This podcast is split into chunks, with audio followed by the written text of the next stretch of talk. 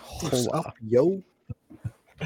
We are back, and we have just finished running Descent into Avernus, the module.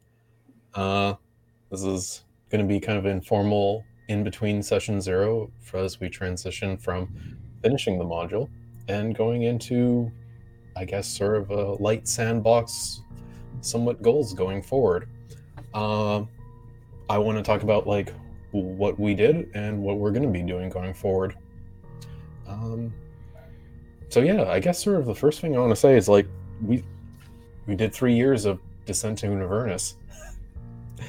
Uh, I assume, I hope everyone had fun running. For It was terrible, and I showed up every week anyway. Mhm. It's hate all of self you. harm. It, honestly, coming through, being with you guys, harmful. So I I kind of want to I want to get into sort of what you guys liked and or didn't like. What, what were high points for you? What were stressful, tense moments? What were good stressful, tense moments? What were bad stressful, tense moments? Stuff like that. It's a lot of So questions. sort of, yeah, let's I don't know, let's sort of just dig into that. But like, I don't know what what's everyone's like favorite memorable moment for either themselves or something they saw. Getting Other- engaged, having a serenade. I was gonna Uh, say outside, like outside of the actual game, like my favorite thing was the completely unexpected development of the romance between Ego and Vinky. That was a, a, a lot, and continues to be. started as a, a lot of fun to joke play off too. of. I think you made some offhand comment. Yeah, And- and then I was like, Ego was like, I fucking. I got asked directly too, and I doubled down, and that was Mhm. that. No, I remember we were. It was completely. uh We weren't even playing. I think it was after session. We were just goofing, and and Vinky or Amara was like, "I want to be your bride, Lee," or something like that. I forgot about that because I love the way that you played Ego, and I thought it was so funny. He's like the protagonist, or not the protagonist. He's like the lead male in every like romance isekai. Just fucking funny as fuck. I love him. as far as like the actual game goes, my favorite, not my favorite event, but my favorite thing about the way you you've run the game, John, is the the balance that you allow between the role play and like the actual module and the combat and the stuff that Mhm. has to go through. Like you're you're you're very free in letting us play in your sandbox, and I'm appreciative of that. I'm I'm glad that it felt like you guys had that like it felt more like a sandbox because like there was like a lot of structure and we basically followed the structure as it was lined out and then I sprinkled in some extra things for you guys to do in between, right?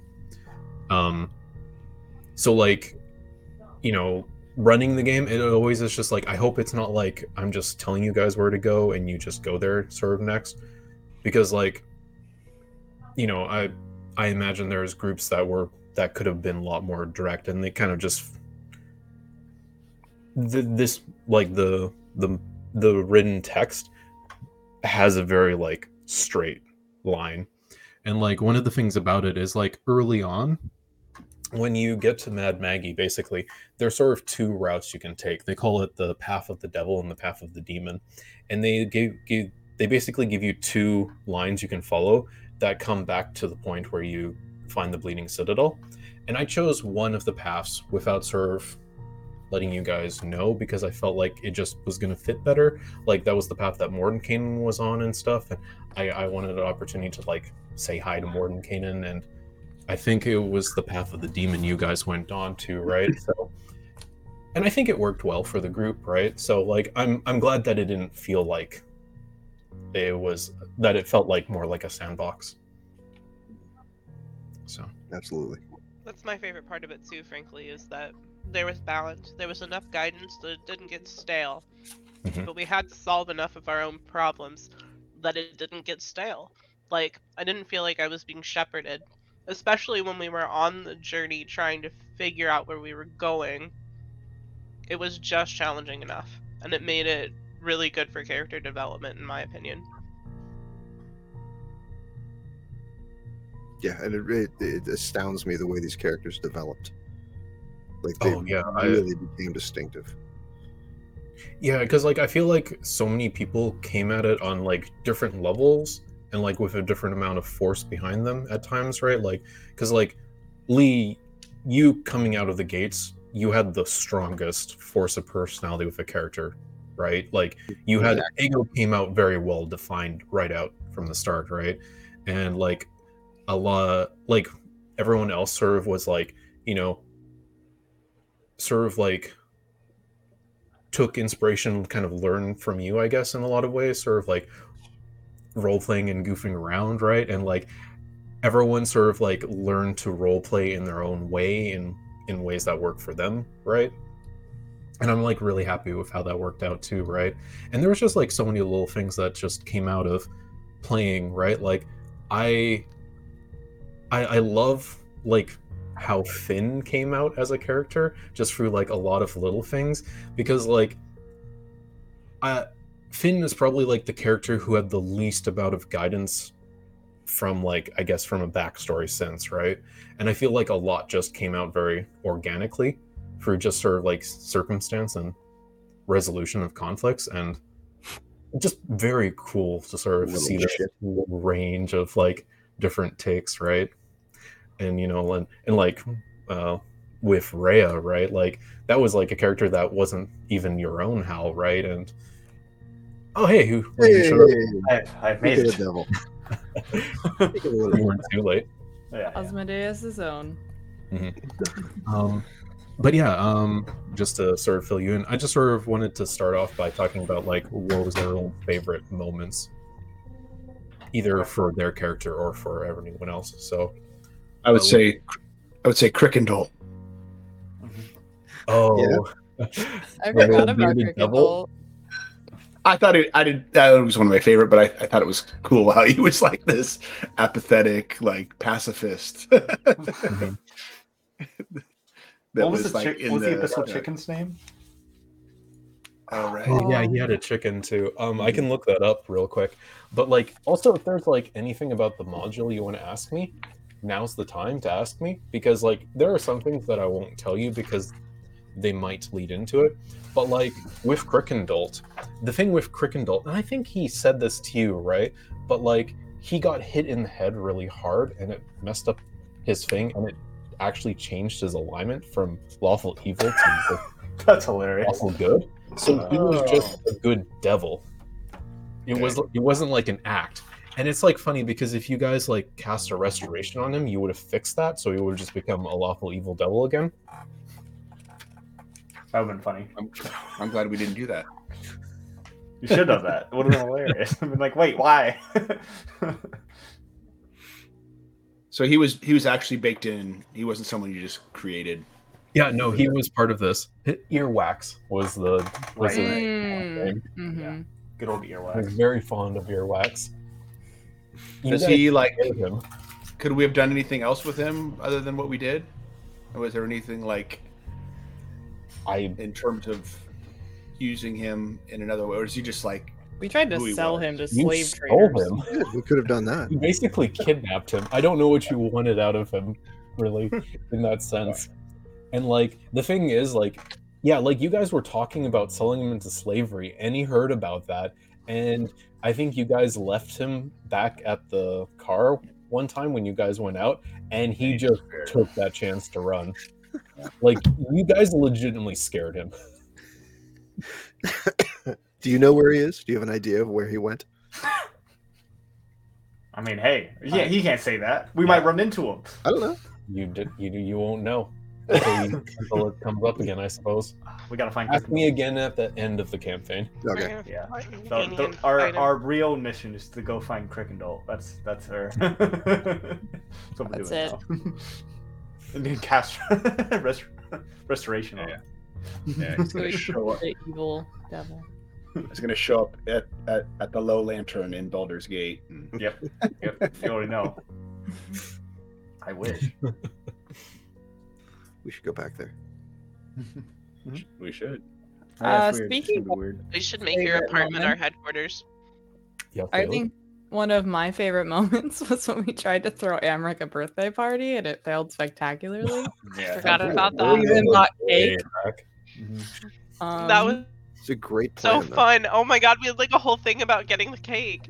Yeah, and we were trying to like have the whole bar sing happy birthday, and Finn was doing like a little ditty and everything. I think Zabalba was trying to dance. And then Abel and Aelin were just getting murked underneath. Mhm. Oh That's yeah, while we were just having a party. It was, when fun. Aelin It was died. great. Yep. Yeah, and I so want, good. and if you think about it, it was all our fault. Yeah? Yeah.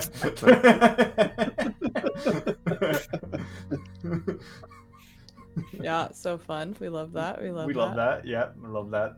Um, I'm trying to think. Uh, My Zabalba being a therapist was the most random thing that became just that. like That such a weird, Mm-hmm. like I loved consistently awkward thing. It came out in the bathhouse, right? It did. Yeah. Yeah, I was Oh, there's two okay. women and I tried to be their couple's counselor to try and get information out of them. I was wondering how that started because I wasn't there at that point. So I was That's like, that was right. literally the Wow. session before Yeah. you started playing too, Yeah. I think. Mhm. yeah, because Yeah. it kind of became this kind of inside joke that uh, Ray had no idea how it started or, or what it was about. she was at Zabalba or DeVry Like, University or what the fuck is something. it was University of Phoenix. yes. Yeah. Because, you know, University. Phoenixes. Yeah. Yeah. Yeah. Makes Got- sense. yeah. University of You- Zabalba. I enjoyed um, how integral Stead became in such a short amount of time. Yeah.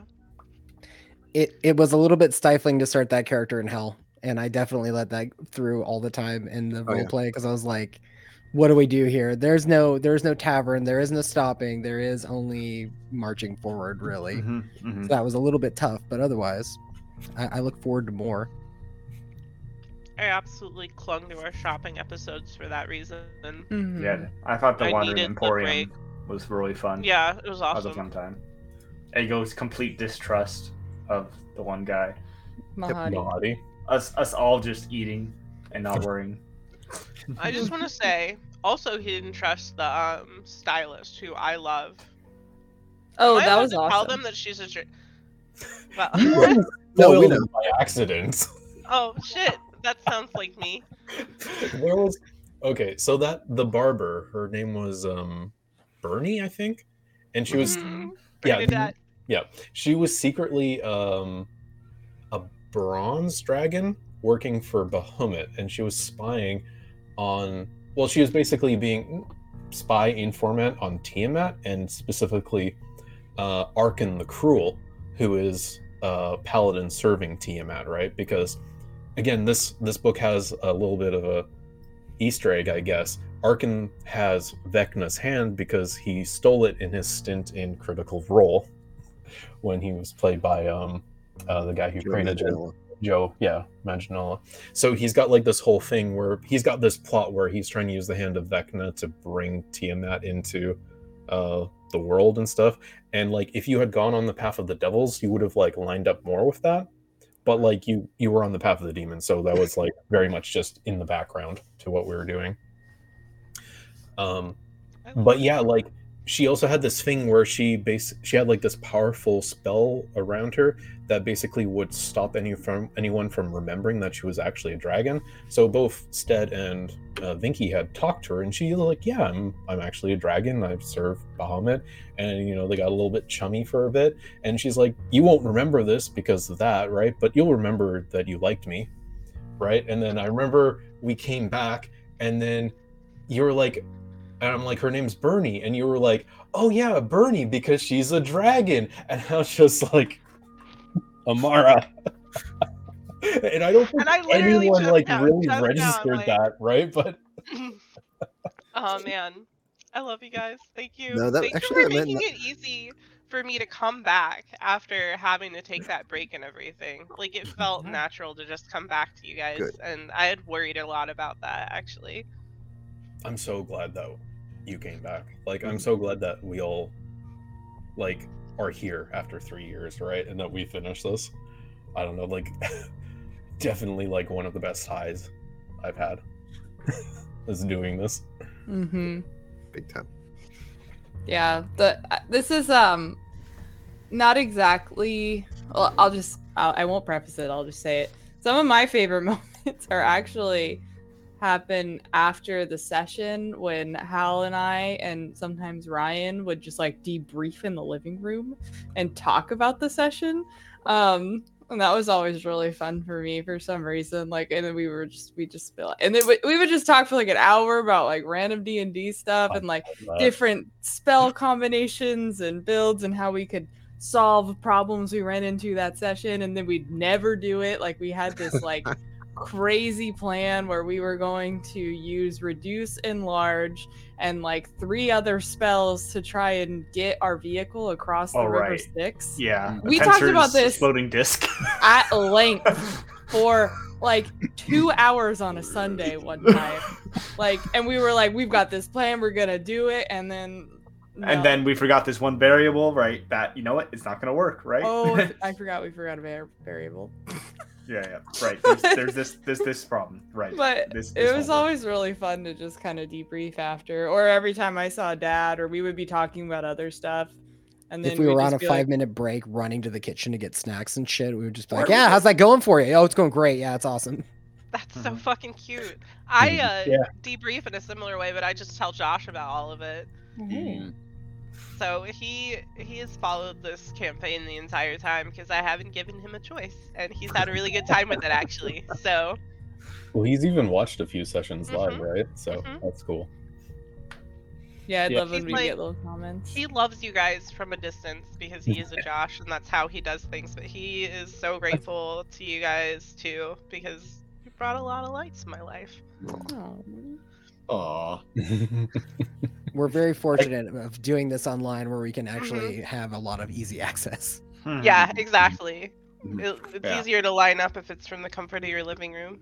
Like I Yeah. couldn't do this if I didn't. If I play it on a Monday night, no, everybody would Yeah. have to be at my house. I would no, it wouldn't work because I have Evie. Mhm. It's The time difference actually works in our favor for a couple of us for sure. Yeah, it's a big help because it's an hour after Evie's bedtime. Right. Uh, You get some sense. unwind time and then you can actually play. Get ready time usually.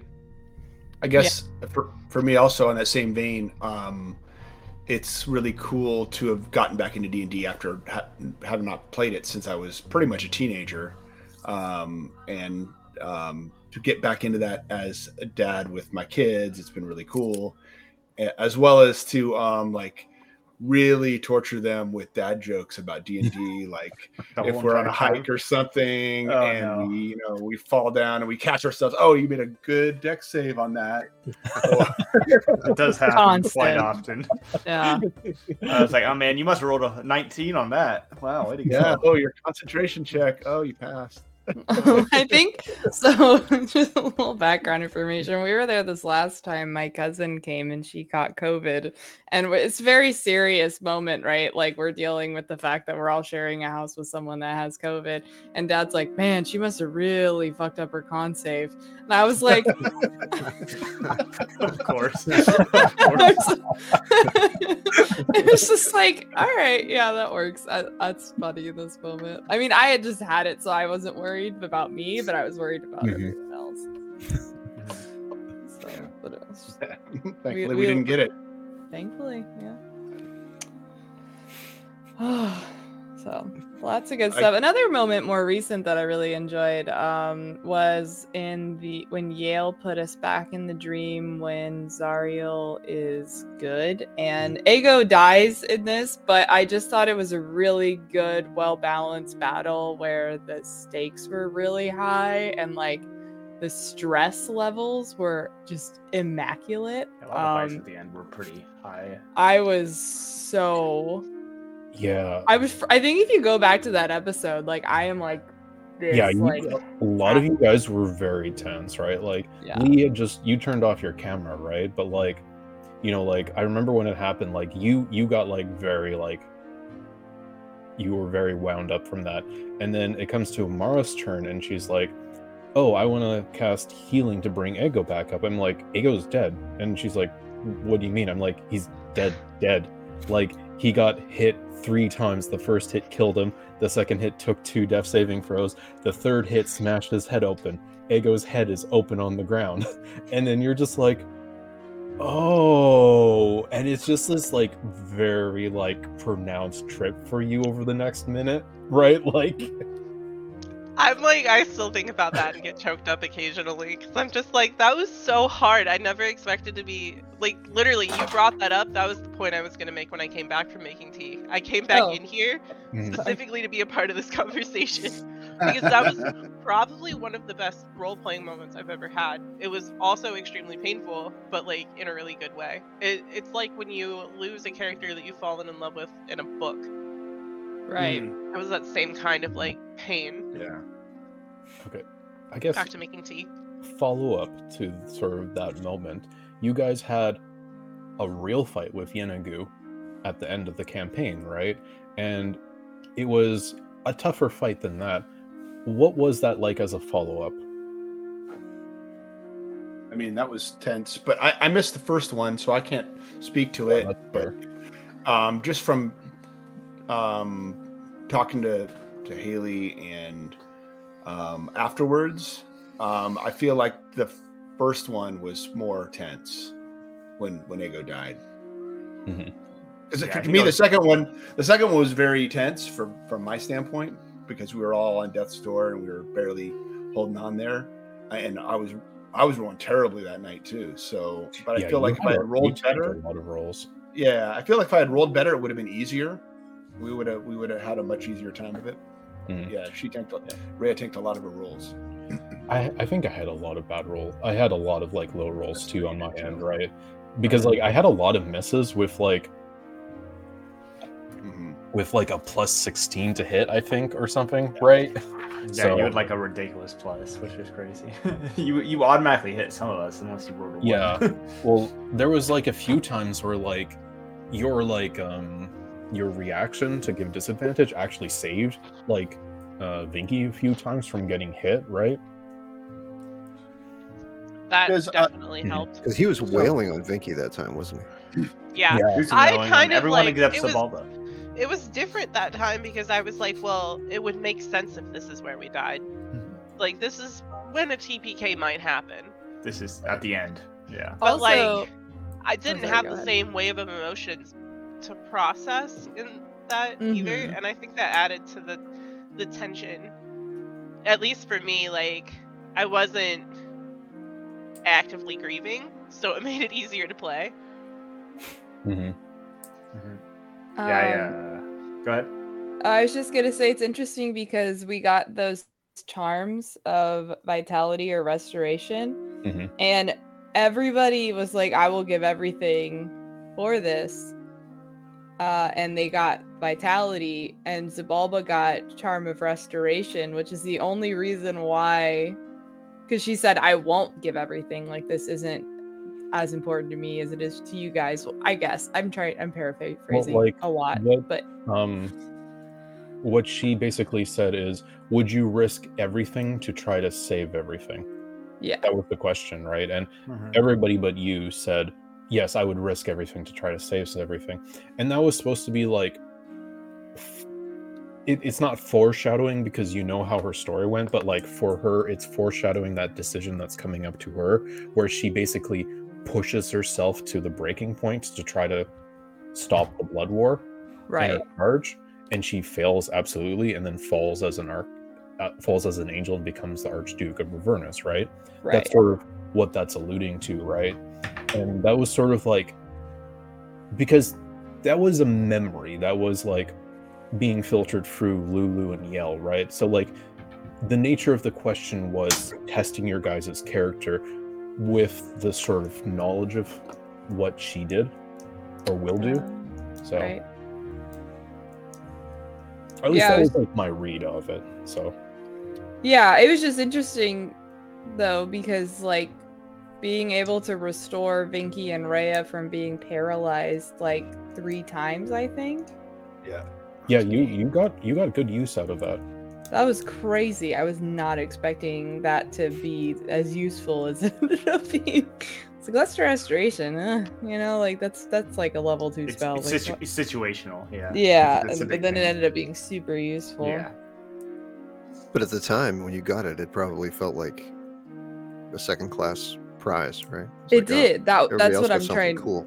Mhm. Yeah, everyone got this vitality shit. Like, uh, I just got restoration. Like, uh, oh, I guess that's what Zabalba gets for being stubborn. But Hey, you might have stopped a TPK with that, right? Mhm. Uh, that's kind of how it felt at times. Or at least a PK. I feel like, Or no, Because- yeah, at Mhm. least a PK. Because if they're paralyzed, then that means like every hit on them is a critical hit. I think because they're immobilized or something. yeah, it's something like along those lines. Yeah, I think. it's something along the lines of that. Yeah. So At least it's an automatic hit. I know that much. Yeah. But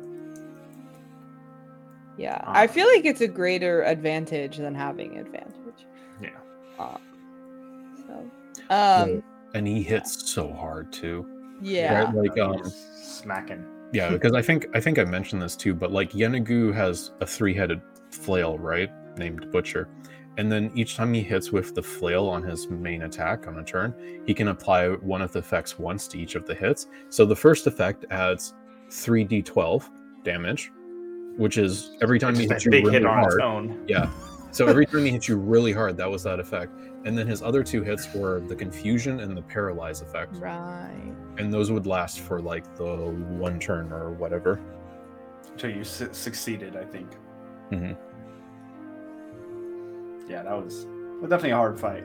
And then once his head came off too, it just became even harder. yeah. Oh yeah, that was crazy. So dumb question. Yes. I don't remember the guy's name, but we freed uh demon, right? To You freed distract. several demon fiend guys actually. Well, we freed one to try to like distract um, mud skipper. Zariel.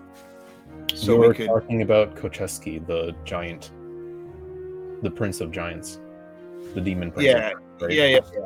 Did so? Did he ever come back? Did we see him again? Uh, he he took his hammer back from Zariel. Okay.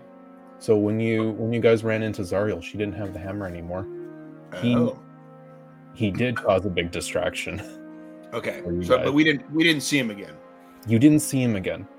But if you see him again, he's gonna have his hammer back, which is um and- Yeah, but he said he said he was uh, going to remember that and be really nice to us the next time we see him. Mhm. Yeah, he did. Absolutely.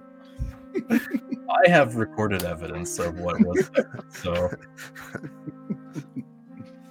but um yeah, so uh, as you can see in this arch, he's wielding the hammer Matlock, which is Kostchtchie's hammer, which she took from him and she imprisoned him for a while. And that was a big deal to Kostchtchie was to get that hammer back, right? And um, he presumably is somewhere back on his abyssal plane, his abyssal demi-plane. His hammer's name is Matlock. Uh, metal, something like that. I Um, thought Matlock was one of the This brothers or something. Mortlock. Murtlaw. Murtlaw. Oh. um, I can I'm tell gonna you say is what his sword's name Murder She Wrote. Personally, I like his dragnet.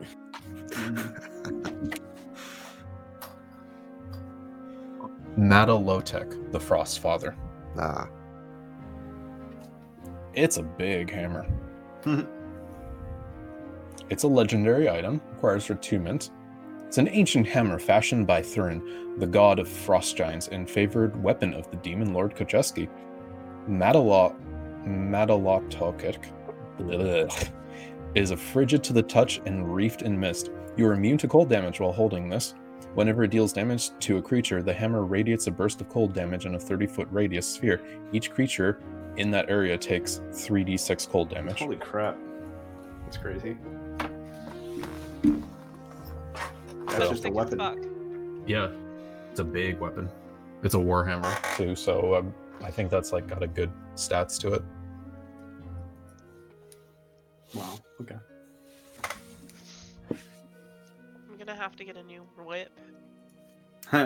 yeah. Like, I'm not even kidding. If I don't get a new whip, it's gonna be a problem. 'cause, Mhm. like, I We got gotta find it out. I'm sure all we can find one. yeah. well, you had a whip to begin with, right? just a regular whip, didn't you? Yeah, but it was lost to time. Was it? Yeah, I can't remember what happened, but. it- Well, you probably just kept it on your person, right? No, I'm pretty sure it was gone. Weren't we going to have something it silvered? Wasn't that when Amara was out? I think it we was talking about getting silver. our whip silvered? Oh, we did. Okay, because I don't think we actually ever got rid of it. Now that I think about it. Sorry, I'm like Did we? sniffling into the mic.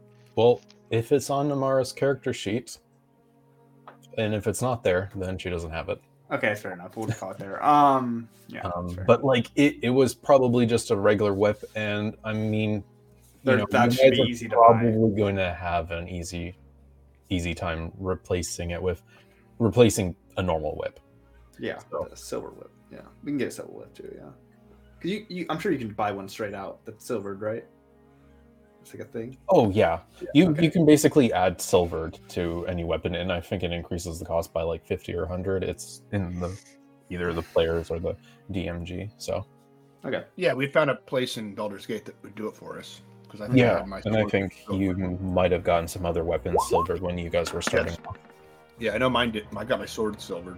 Not that I Butcher used whip. it. But yeah. Mm-hmm. Well, you found yourself a pretty nice mace.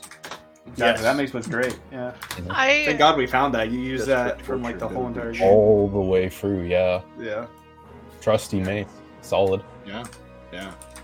What was it again? can't.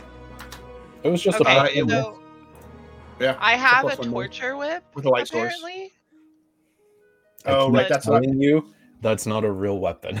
Yeah, That's it's what I a. thought. It's like a cosplay weapon.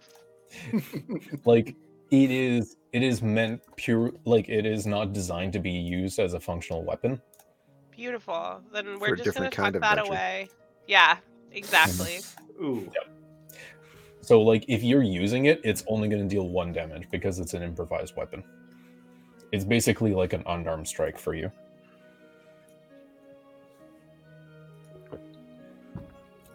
Lil Hal, what are your favorite moments? Hmm. Um. I think one would have to be all the times Finn just got targeted. it's a lot of fun, honestly. just running away was kind of fun. I started like you pissed off a few people. yeah, exactly. And They just kept. Well, one of my favorites was probably when I got beat the shit out of that uh, from the. Uh, I think it was the lava golem or something like that. Oh yeah, and I'm the one who woke it up, about so he was like, "Oh, I'm kidding you," and he just chased me to the ends of the earth. I probably got smushed I- I forgot like about multiple that. times. yeah i forgot because because like you were like genuinely surprised that it just kept coming after you in the moment too i think Yeah. right Yeah, I was. I was like, "What the heck? Stop!" so that was fun. Um, you forgot about that golem besides that, uh, a lot of the car chases were really fun too. When we were getting chased by like random stuff, it was kind of fun to role play that a little bit as well. So, mhm. I'm surprised at how that. sad I was to leave the demon grinder behind. I was like, oh no, we're never going to Yeah. see it again. yeah, I know it's just something we were was Lost with us our the whole entire time.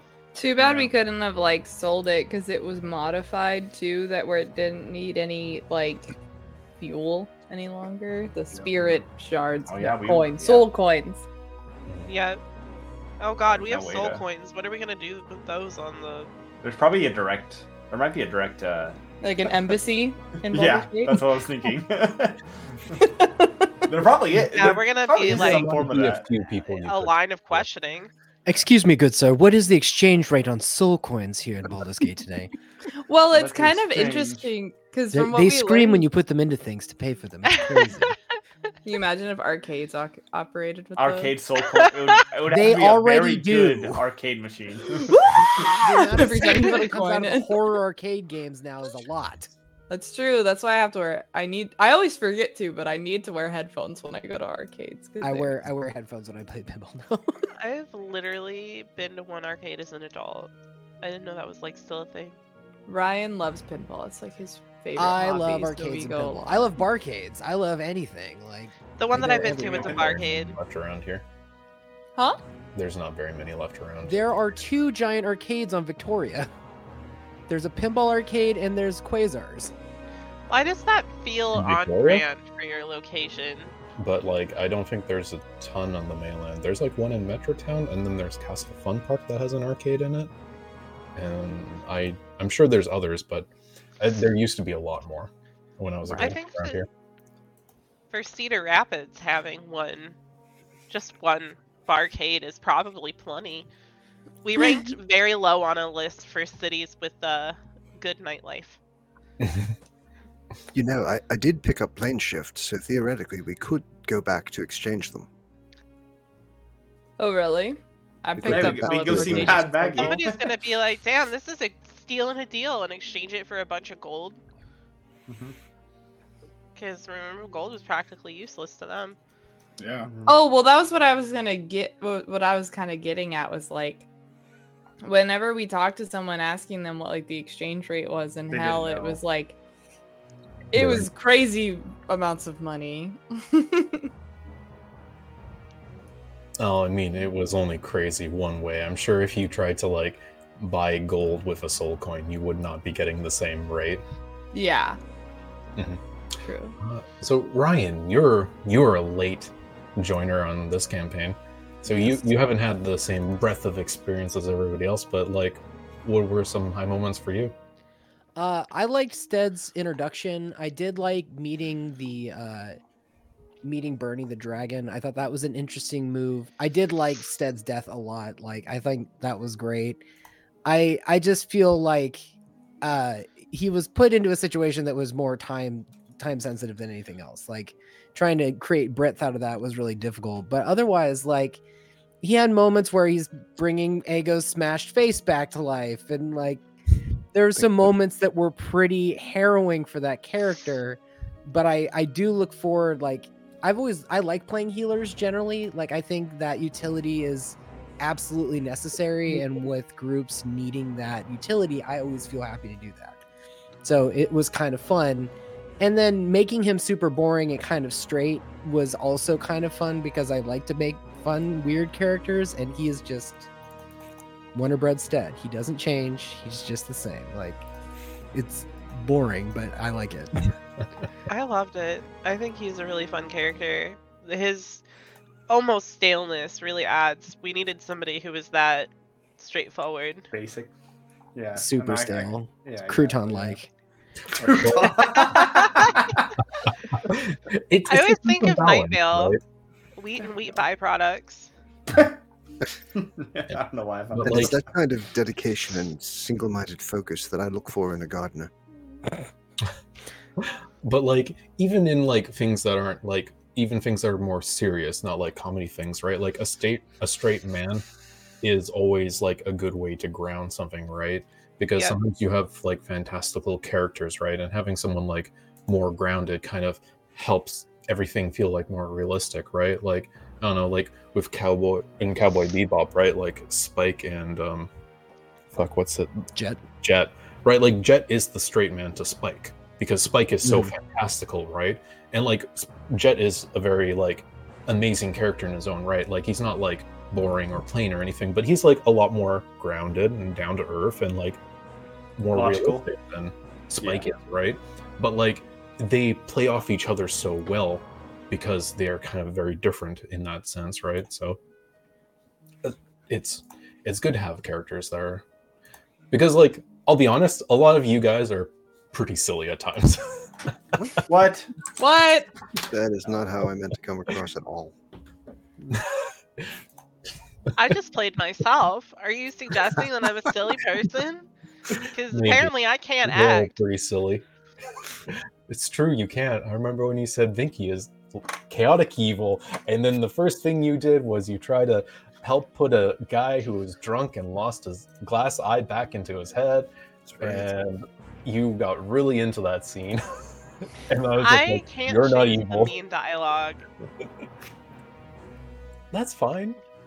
I can't There's do no it, reason. guys. You have to, there's no reason to like decide that your character has to be like committed to like an exact interpretation or like Yeah. follow through with like characters grow and change. Mm-hmm. So I think it would have been boring had I tried to be, oh yes, this is the thing that I am. I feel like I wouldn't have had as much fun.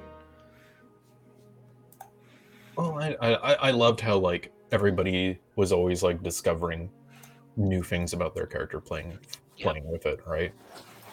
Because like as I said before, like nobody was as prepared as Lee was coming into the gate, like w- so fully formed.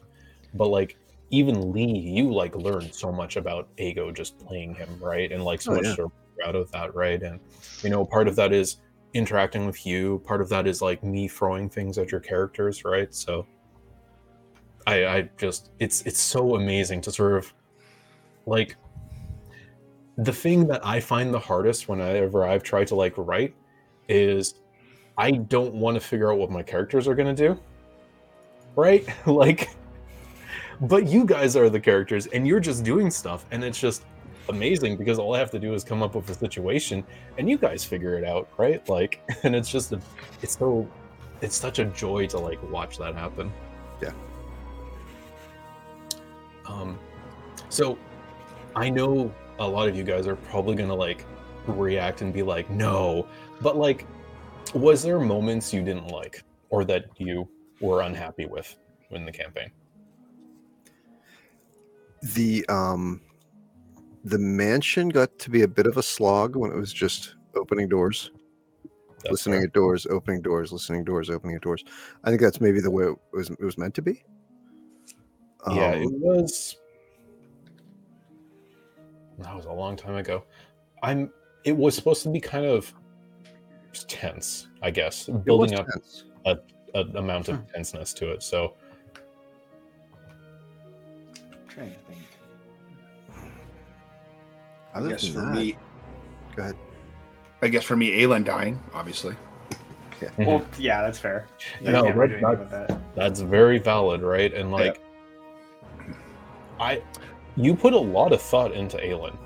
And that's that's what I was going to say Mm. earlier when you were saying my character didn't have really a backstory, Well, yeah, and I put a, put a lot of thought into his backstory, and Yeah. yeah, I had a lot more. I think that I yeah. After you, were because you came in after, right? And I was like, oh, Mm-hmm. you put a lot of thought into this too, right? Because I was just like, there's a lot of things, and you know, we even had like a little bit of back and forth. I remember when Mm-hmm. you were just like, you had this initial idea that like, um, your your angelic mother, right, was like giving you these messages, and then I'm like, what if they show up as tattoos? And you were just like, I just remember you being like, oh, right, like yeah, and I was just like, and it, it, it was just like, and I had and I had a lot of ideas for that too, right? So like, because we're probably not going to revisit Aelin as a character for you guys at this point, but like, right. I had this, I had this idea that you had, you had a very um, you were missing a lot of pieces about what happened to your mother Right. and you were under this impression that your mother was in danger trapped or something right? Yeah. and that she needed to do something to help her. She Mhm. wasn't. She was just telling you to do stuff. To like because she's an angel right? And then she's like well i'm going to tell him to do good things. And she's just basically pointing you places not necessarily with your best interests in mind either more so to serve the greater purpose right? Right. so I kind of wanted to like have this thing of like, I like this idea where like you could realize your mother is kind of a bit of a doesn't care for you, right? right. Right. Just moment. using me as a tool. Yeah. How many sessions did you get out of Aelin? Hell, it wasn't many, was it? no, I want to say maybe five or ten. at Yeah. most. Wow. I think Because I if think what's that? I said I think I think he was didn't even love. Maybe he leveled up once or twice. I can't remember. Oh wow, is that it? Yeah. I, I, I always think It was level two, right? was it level I two think he when he came died? in. I think he came in at level. I think it was level three because I remember using my like uh, I'm class pretty stuff. sure. I'm pretty sure he came in at level three, and I want to say he leveled up at least once. Okay. Yeah, it was somewhere around there. Mm-hmm. Okay, sorry about that. Um It's all right. I guess the one other thing I just have we have to say about talk about is the song. Oh, Mm. oh That was fun. That was a high point for me. Yeah. yeah, for sure. I mean, I felt like that kind of went Oh, without boy. saying. Mhm. Yeah, it's, you Remember that one time that I literally wanted to crawl out of my skin because I got serenaded? All right. I did forget about that. It was Mhm. so funny. Okay. Um, you did one thing I sort of wanted to, because I didn't, I didn't get a chance to sort of, with Aelin dying, like that sucked, right? And like, you know, like I've asked you this before too, right? And like, I I want to make sure that like, when something like that happens, there is always choices about stuff going forward, right? And like, I, I want to be transparent when it happened before, right? You guys were low level, and you you had ways to like get around that too, right? And Rhea was always a choice, right? And like now that we're three years after that point, like I how was playing Rhea? She wasn't your character, right? right, She was- right. She wasn't even my character. She was the book's character, right? So right. yeah. and right. like, no, I thought. Go ahead.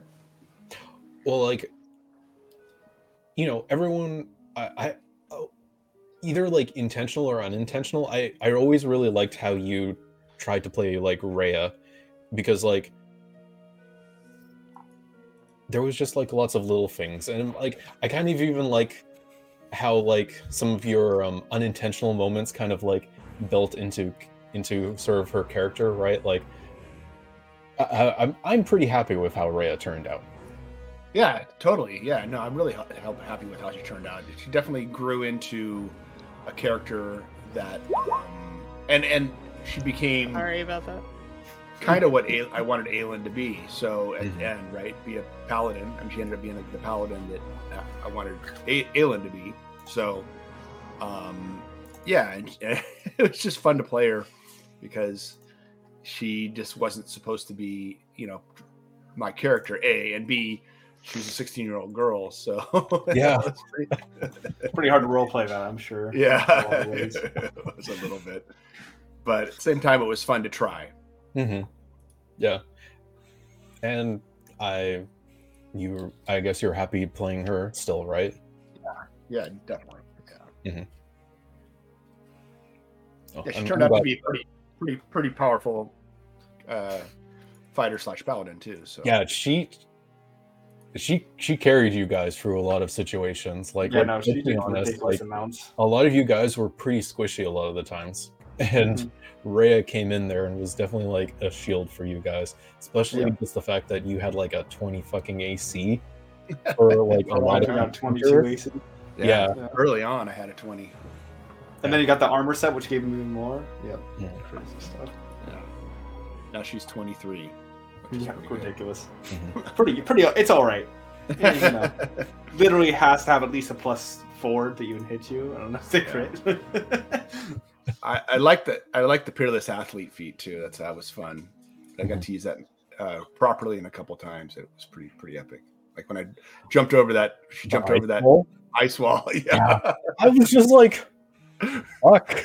Yeah. I was just like, oh yeah, this ice devil thinks he's pretty clever. He's walled you off from the fight. And then Rhea just fucking jumps over Jumps. the wall and is just like, hey, how's it going? yeah. It's just like, okay, that ice devil's just like, what the fuck? Hell, watching you play her in combat is like watching a beautiful mind. I mean, it's just, it's, it's just none of it makes any sense to me, and it just keeps going and going, and it's just epic Yeah. every time. Now- yeah. She has a lot of things that just stack. It's like I can do this. Okay, now I'm gonna I hit with that, so I'm gonna do this now. Action Surge. Yep. Now you got Smite and two. Yeah. Yep.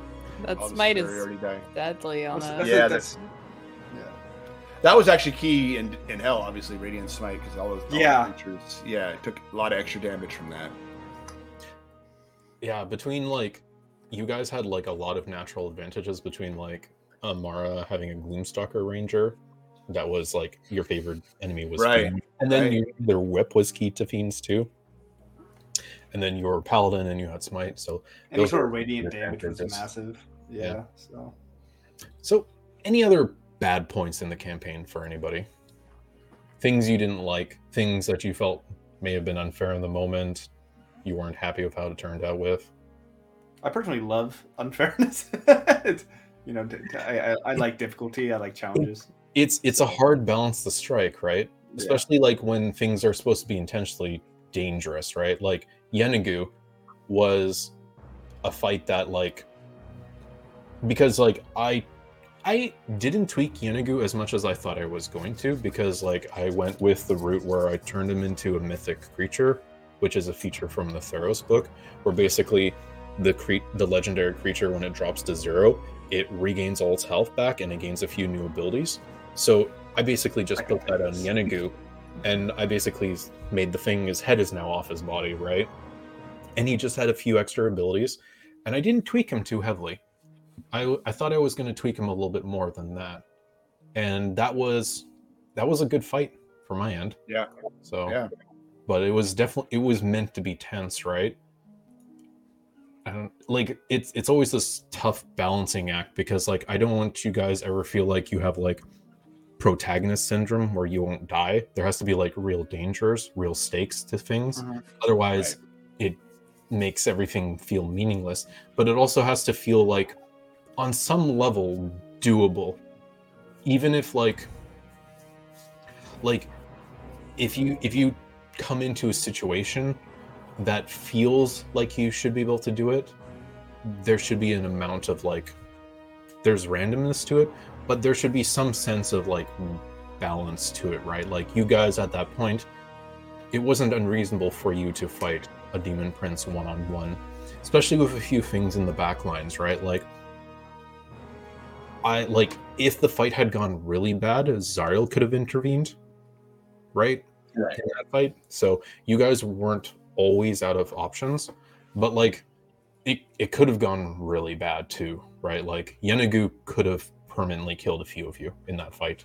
Mhm. And the way how you guys were with Ago, if Ago had fallen, you guys would have had no way of bringing anyone back too.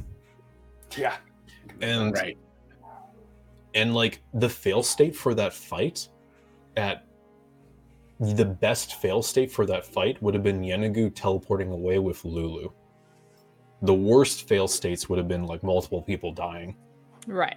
Like permitting too, like without enough diamonds. And we were prepared, but Well, it, it wouldn't have been good if Ago died, because then we would no, have been the, the thing is, there's a chance that he might just eaten your bodies. Yep. Then there's no doing that. Just nom, nom, nom, nom. Disrespectful. And then if he Frankly. teleports away, you don't have the remains. Mhm. And then we're fucked. yeah, so like like I'm saying, like the fail states could have been pretty dire for Mhm. that fight. Obviously. Yeah. I'm just glad bad. we lived. I'm uh I'm shocked how much value my dog got in that fight. One thing I found funny. Yeah, Your dog is so cool. I feel like you Yeah. didn't use it enough. Yeah, well, it's it, the big thing is that it's really meant to be like a sk- a guard dog. That's like its Mhm. whole purpose. It's basically just to see and it can see invisible things. It can see things in the ethereal plane. It can see things in basically every like type of stealth, magical or whatever. So Mhm. that's like the main purpose of it. But it just kind of worked out. It can it be attacked? it can't. It can't be attacked either. so- Yeah. Okay. Mhm. It can't be seen either.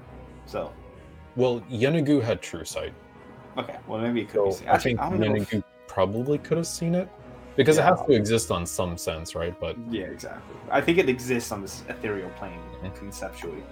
So yeah, I'm not sure. I, I have a question sort of related to combat. How often did it feel like different types of creatures fought differently than other creatures? Is that something you picked up on, noticed? Yeah, especially when we got into Yeah. like legendary actions and things like that. There was definitely Yeah, like no, monkey they burn were fights where the enemies were not very smart. I feel like, and they were kind of just, you know, The ability of, of high level enemies to make saves sucked.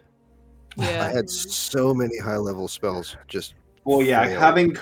I feel like any character. That's what I hate. Any character where you have to make them make a saving throw and stuff like Right. that too.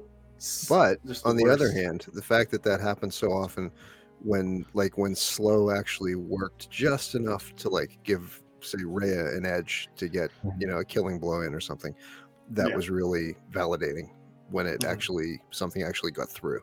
yeah. yeah. I'm excited to I'm excited to fight enemies that don't have magical resistance. um, I mean that's the only reason I picked Or- up Steel Wind Strike is because I was like, wait, is this a damaging spell that doesn't rely on saving throws? so I was like, yes, I'm picking that up. Yeah, there was definitely like a little like a a, a like a chunk of levels that you were at that you didn't have like a lot of like combat spells in your belt. Mhm, mhm. And I just remember you being like, I could polymorph something, and then not Yeah. being able to do anything else in a fight. Mhm. Well, yeah, my first, pretty much all my my first and second level spells had not a single combat spell in it. Well, hmm. besides healing. So Crown of Stars was pretty damn cool. Crown of Stars is Yeah. so good. Remains to be that- Well. You the have thing that makes it so good is that it's not a concentration spell. Like you can Yeah. just cast it and it just sits there. and it's a bonus action when you throw them after too. Yeah, so you can attack at the same time. Yeah, it's That's- pretty ridiculous. Pretty ridiculous. Pretty Yeah, well, I mean, I but yeah, once again, I love when I casted a concentration spell, and then one the big baddie was just like, oh, yeah, there was definitely a few times where like sometimes you held onto a concentration for the whole combat, and sometimes you just like lost in Yeenoghu, you you lost the holy weapon right like off instantly. Yeah, I yeah. was just like, oh, that's. I I remember I remember that happening and just being like, oh, that's a big change in this fight Mhm, because like Rhea hadn't like landed a good hit really at that point, mhm. and then you lost it, and I was just like, geez, if you had just like one more turn, like yeah. you you you like missed out on so much damage from that. Mm-hmm. Yeah, no. If I could go, I one of my biggest regrets when I first made my character is make. I didn't make Constitution my full dump stat, but I made like my Like secondary. third, like secondary dump stat. Yeah, I think. And if I made it just like my second highest stat, it would have probably had a Constitution of four, plus four, which would have been nice. I mean, like, one of these stats are gonna have to be like lower than others, and I yeah. like the thing like I've grown to love about like making characters is the fact that you do have like at least one bad stat. It's like Mhm. fun to sort of do have that kind of weakness because like Oh, yeah. it sort of comes up in role playing. It's sort of something you have to start balancing because like if all your stats were high, you you don't have any interesting decisions at that point or sort of like things you have to play around, right? So I can't remember where it was, but at one point I got a strength, like, Oh, first, it was outside. and I had like a crypt. strength of two because my strength was already my dump stat. So Oh. I just no. couldn't lift anything. I was just walking around. with noodle Yeah, it was outside the crypt where we were trying to get Gideon, I think. Oh right, it was the ghosts. They drained your Yeah. strength. Yeah, oh, the I just, specters, yeah. Yeah. I just couldn't do anything like strength related. You just fun. look like a string bean. Like, yeah, it was pretty great. Hmm. I enjoyed the uh, combat sessions. You could always count on like um, Vinky and Rhea to just do tons of damage, Just but smack a single person. Yeah. when combat sessions came along, when Zabalba just turned into a scary killing machine, like there were there were some just epic kills that Zabalba had that Yeah. terrified Ego. Well, I it was funny because it kept working out where like everyone else would have like a round and maybe Zabalba had rolled poorly in initiative and then like it would be on death's door and she would just get to just pound it, take it down. You cut off a lot of heads. Yeah. Well, one of that. my favorite parts about The Witcher is when you kill them all the different ways you cut their heads off. Um, and so it was really fun to see my dreams become a reality in my mind. Um, in your dreams. my dreams became a more Daydreams. dreams. a dream. Yeah, you you get what I mean though. Like, I, I'm, I'm glad you enjoyed the sword.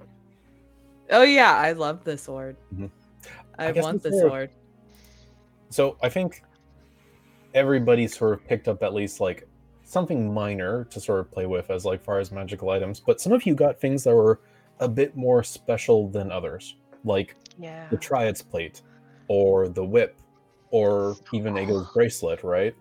And then like comparatively, like Finn, you picked up the wand of secrets and like the coin from Forgot Callista, about that. and obviously the coin's got like sentimental value because it was a gift from Callista after you were when you learned you might not see her again, right?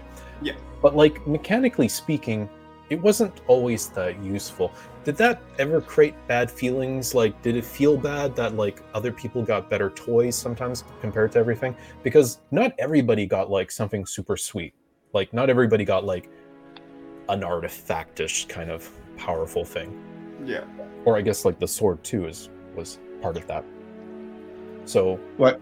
What? One question. I, I assume the Triads plate was built into the module. no, I made that up. Oh. Okay. Cool. Yeah, I will say that that last skill the it upgraded into is really cool. The whole Yeah. take damage thing, that thing's really cool. Yeah, the damage Oh, sponge thing. hmm cool. Yeah. Yeah, I, I remember because like a, a lot of the items, there's been a few where like I've done a little bit of tweaks as I sort of seen them play out, and I think with the triads plate, like I've changed the order of a few things that you've like earned them in, and um, but like when you drew the Arcana for the Empress, I believe it was right, I was just like, okay, I know how you can assert your authority in a moment right? And i was like i i know i know roughly like when this is going to come up. And i was like i i planned i already knew like you're going to have this big fight coming up it was either going to be the one with the Balor or the one with the pit or with Yeenoghu right and when there's going to be a moment when somebody is definitely going to die from a hit i'm was going to let you have that opportunity to like awaken that next level for your plate right and your plate got like a big upgrade from it. Your plate definitely has reached the highest levels compared to anybody else's equipment. Oh yeah. It's So it's pretty pretty awesome. The whole being able to tell when someone's lying is pretty pretty nice. I just got to remember to use it. yeah. hey, you're gonna be in a lot more social situations now that you're back in the city, so you might get some uses out of it. So Yeah.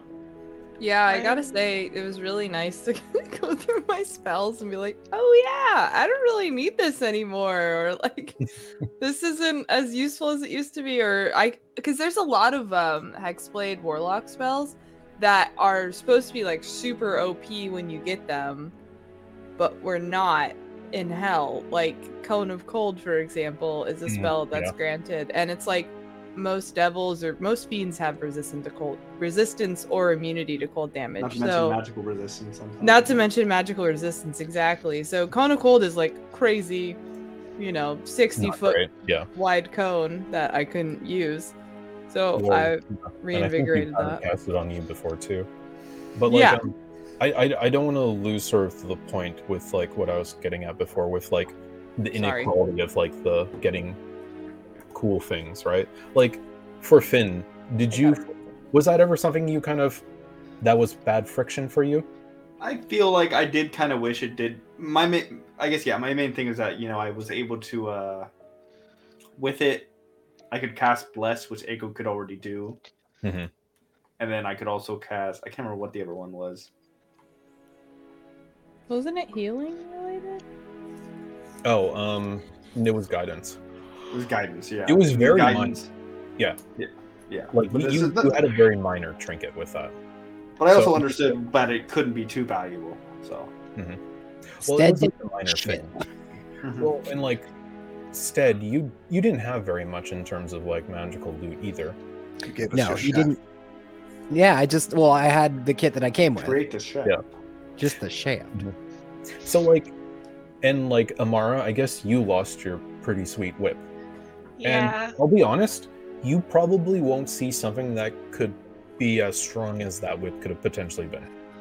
Mhm. Well, that's reasonable. There were a lot of times where, as like a person, I was like, I should probably get rid of this whip, but it wouldn't have made sense for my character, so I didn't.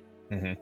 It got scary there for a minute because it was like I wanted to be meta and be like, "You guys, you have to get this thing away from me," but like We knew. I didn't want to ruin it. Mhm. So, Well, and it was we such a cool about it. fucking whip. I will Yeah. say, I have a lot of magical items, just none of them combat related. Because I have the bag of of them are, holding, like- I have the wand of Yeah, secrets, that's I have the true. Yeah. mythical pipes Mhm. that I still haven't used. I they're- don't I know what I'm want going They're to. like kind of like low impact-ish, right? Yeah, exactly. They're very backgroundy, so they're and also with how we handle inventory, the bag of holding doesn't really come into play that much. Yeah. So well, it's just sort of like you guys are using it for your stuff yeah, exactly. when you need to. So Yeah, that's what I'm saying. If we had like had separate, if we like, I guess had separate inventories, it would Yeah. come into play. I guess you technically have a second bag of holding that's invisible too. What's It's Oh. the one that you got from your devil friend that you met in the night. It Oh, was the one that the rods were in. that's right. So now I have, I didn't think about that. I have two. That's You- sick. you guys we have- should keep all of our gold in the invisible one. I I sometimes wonder if giving you an invisible bag of holding was a bad idea, but here we are. We'll see if it is or not. Hey, I have two. like, I'm sure there's a way you could abuse it. I'll. Well, yeah, I'll- we'll I'll exploit it. it when I see it, I can. guess. Anyone can make you regret that. It's how. Yeah. Yeah. God, I love playing. Like, Mhm. you're such a funny fucking. Just gonna throw some daggers in it. Just gonna do some other We'll see. We'll see. Well, you know, Just don't lose it. I, I Yeah. oh, that's a Never good point. It's pretty easy to lose. Well, oh, I forgot. I, well, I just realized, I just remembered a moment when me and Ego were trying to conspire to. Uh, what was it? I can't remember exactly what happened. You're trying to kill that one-eyed mechanical thing. No, no, no. Well, that was really fun. But Eagle. Poor when Haley. the the situation that uh, resulted in Ray losing her eye, but before that, Oh. I felt so bad when I realized the implications of what I had said and done. But before that, like I did this weird thing with Ego where we were just trying to get the uh the note. Do you remember what I'm talking about? The note. When was this? Was this in hell or before? This hell? was like right this was right before we met I can't remember her name, but the person who took Ray's eye, essentially. We went looking for her for Mahadi. yeah. She was Yeah. his ex-lover. What note? I don't Oh remember. yeah. But then before that we we were trying to she Mahadi had a letter for us to deliver. Yeah, to deliver to her, right? And we like were me and Ego the whole time were trying to steal it. to read it first yeah, yeah. because we weren't supposed to open it. Yeah, exactly. Oh, I remember that, and I was like on your asses, like fucking full on momming, like, don't you dare, don't you do it. that was You- fun. You both know it would have put us in a pickle. Yeah, I I always actually loved. thought that, that- that you bring that up. I, I thought that, that her lo- Ray losing her eye was also really cool Yeah, in terms that of was- Mm. character development and you know just what she would have done, and Mhm. so I thought that was really cool. But hey, you might get it back. So Well, the yeah, I guess it was man, the really cool, Were but- actually being there when you had to make the decision to pluck it out. Like Mhm. nobody else was around. Right, True. that's right. It's just you and me. That's right. The the big reveal was also really cool. Look on everyone's face. I'm, I'm very happy with how that that that played out. That was probably like the darkest we got, I think, in the Yeah. whole like so campaign. much. That was the most in between session drama I've ever experienced. like, I remember, I remember Lee. You were just like, "Ego's gonna go full emo," right? I was just like, Right. Let, let, us just wait and see what happens before we get there. Yes, right? I was Because- fully prepared to It go very dark. rough. I was, Yeah. Oh my god. it was like Um, a what have we Mhm. done? The moment. mistake that I felt I had made. What the It- whole take him, do whatever you want to him? Yeah, deserves like it? he it, it'll Yeah. build character. It's fine. It was like after I You think guys were pretty callous to him. Oh, I felt I so know. bad. I don't remember what We had been John and- fighting. Yeah, but John and Lee and I were like hanging out on a separate occasion doing something else. I don't remember what. And we John was like, "You you guys were like really mean to Ego. Like that was pretty like cold of you." And I was like, yeah, that's, that's... I guess you make a good point." And then like the in like Arrested Development, the like I've made a huge mistake moment, like I just felt that like wash over me, and I Yep. was just so upset. I immediately started panic messaging Amara. I'm like, why did we do that? That was so upsetting. Like we need to fix this. Like we can- we can- maybe we can go back in time and let John will let us like redo because that was so awful. Why did we do that? And I was just So, panicked. I I love the moments when like I ask everybody but one person to like leave the table for a bit. What's Uh-huh. that like what for everybody else who has to like leave? Like how many times has that made like people very tense? It makes me pretty tense because well, I remember a few times when it's not me, Haley, or Ryan. Like we just meet up in the living room. It's like, hey. Rough times. Rough times. Oh. It always made Oh. me very tense when it was just Hal D that you kept behind. Mhm. I was like, oh, Oh. what is what is going to happen? out of Oh, this? Right. No good can come of this. Mhm. He's gonna go off. half yeah, because no one's no one's here to stop me. Right, exactly. well, yeah, I I love being the chaotic element. That was Mhm. lots of fun. Like kind of doing stupid stuff that realistically was not the logic choice, logical choice. But A lot of fun moments came out of that. yeah, True. the bag of gold th- or the gold trophy thing that was lots of fun. Mhm. Right. Yeah, yeah. Mhm. I was thinking Yeah, about you jumping died off to grab because it. of that. Yeah. Yeah, so fun. The chain Consequences. reaction from when you raised me up on that pillar, which broke the spell that I had going, and just Oh, that was so funny. Yeah, that was the was biggest so mistake I think I've ever falling made. Because like the um, the Nalphis had like teleported right beside you, and you were frightened by it, right? So it was just like kind of like in the moment, like, no, you're frightened by it. You you should have definitely some reaction. So like make a make a save to see if you if you react or not. And you failed the save. I'm just like, okay, now make a dexterity save because you're slipping, and then you failed the save again, and then you're just Yeah. into the. I instantly got rid of that spell next level. I was like, yeah, I need to get rid of this. This is. I wanted like some sort of cool spell. I was like kind of like out of the. What's it called? Out of the norm. Well, but my favorite part about this uh, subclass for the bard is I can just literally get every Anything. single spell. so it's kind of fun in that way. So it's like no limit basically.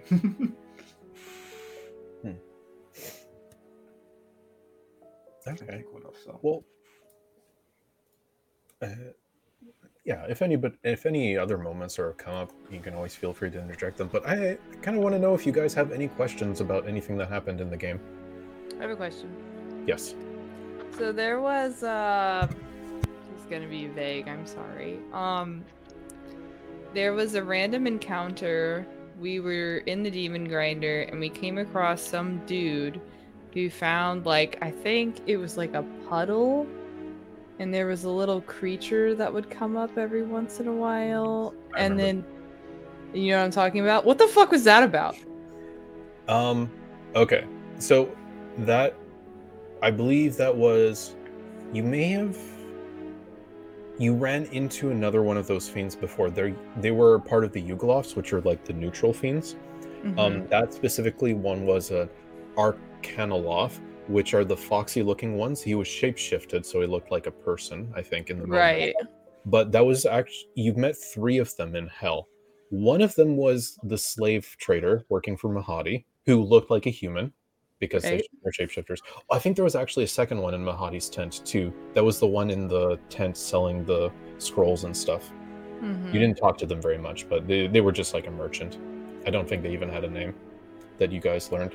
And then there was like one that like Vinky like shuck shake down and it cast finger of death on her. I think that was a different one than the one at the pond. But the one at the pond, he basically he he was con- he was using illusions. And what he was trying to do was he was trying to bait you with a game where he would um, rig the game so you would win the first few times to build up your confidence and then he wanted to like um, raise the stakes as he was like losing and then like s- basically scam you guys. Oh, okay. outside of that it wasn't like anything. It was just sort of um it was a list of encounters from a thing that i had gotten from dm's guild because i sort of there was a lot of encounters where like i would look on them and draw like inspiration. So like um i think i think the fire goal like the meteor golem was uh, somewhat inspired by one of the things i saw there um even i guess finn's not there for the moment but even that encounter with the the vrocks who had stolen the the idol i think that was also somewhat inspired by something i saw in there it wasn't one for one but there were quite a few things that were sort of very one for one i think there was this one like um wrecked bike or vehicle you guys came across that was pretty much as Yes. written. There was the encounter with the two succubus, incubus, Jesse and James, as they Oh, called themselves. That was blasting also from the off. thing.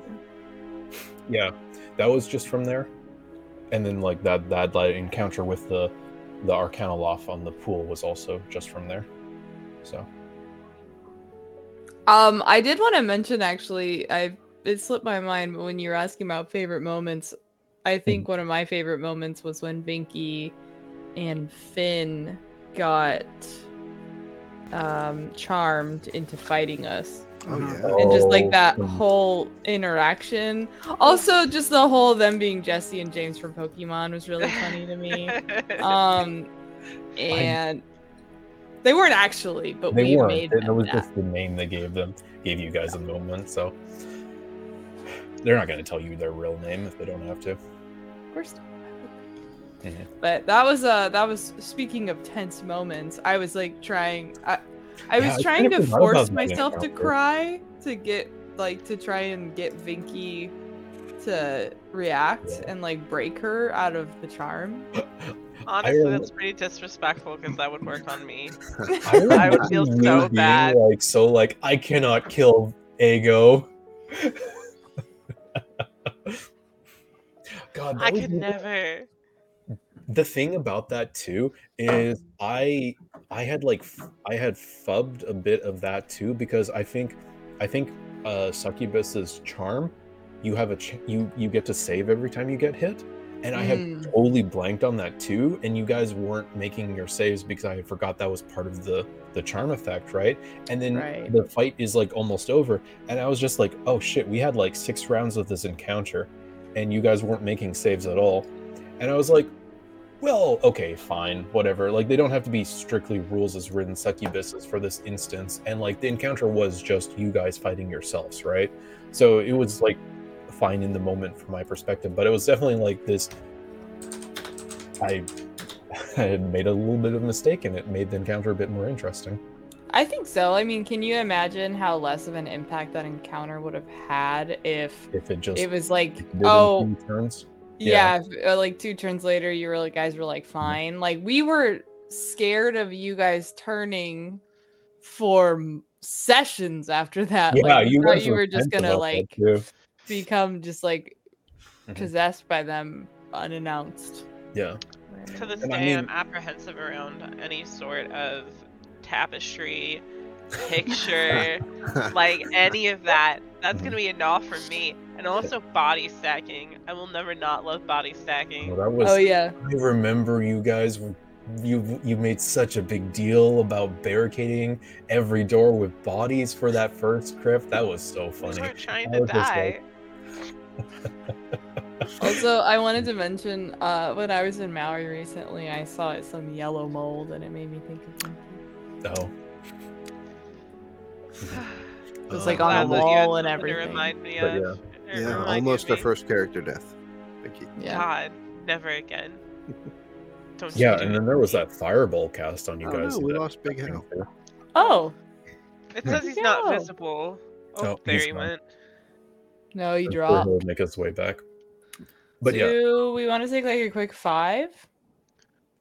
uh, yeah, sure. Let's take a quick five. We're like right at the an hour. halfway point. Yeah, sure.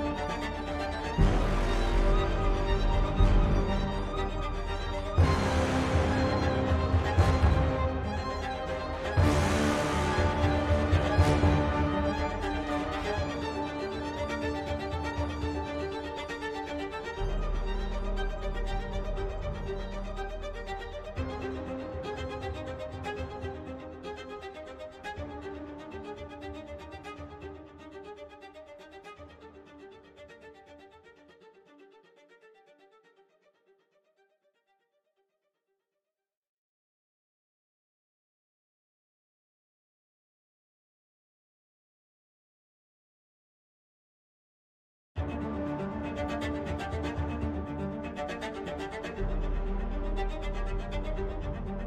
you.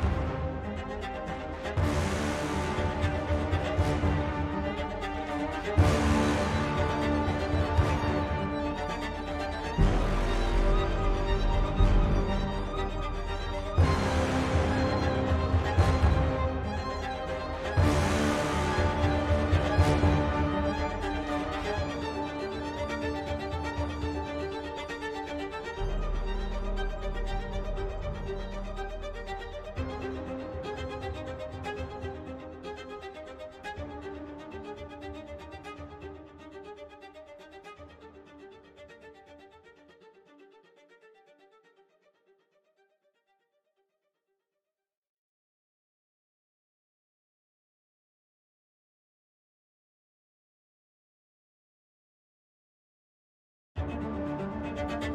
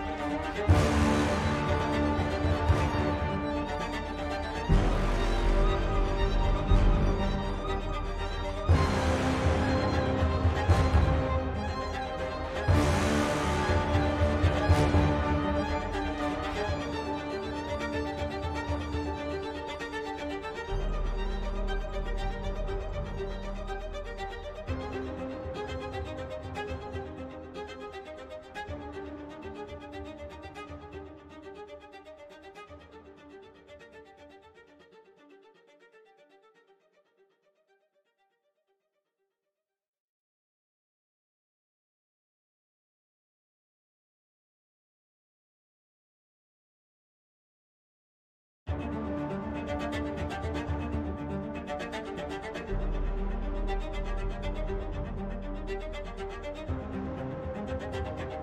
you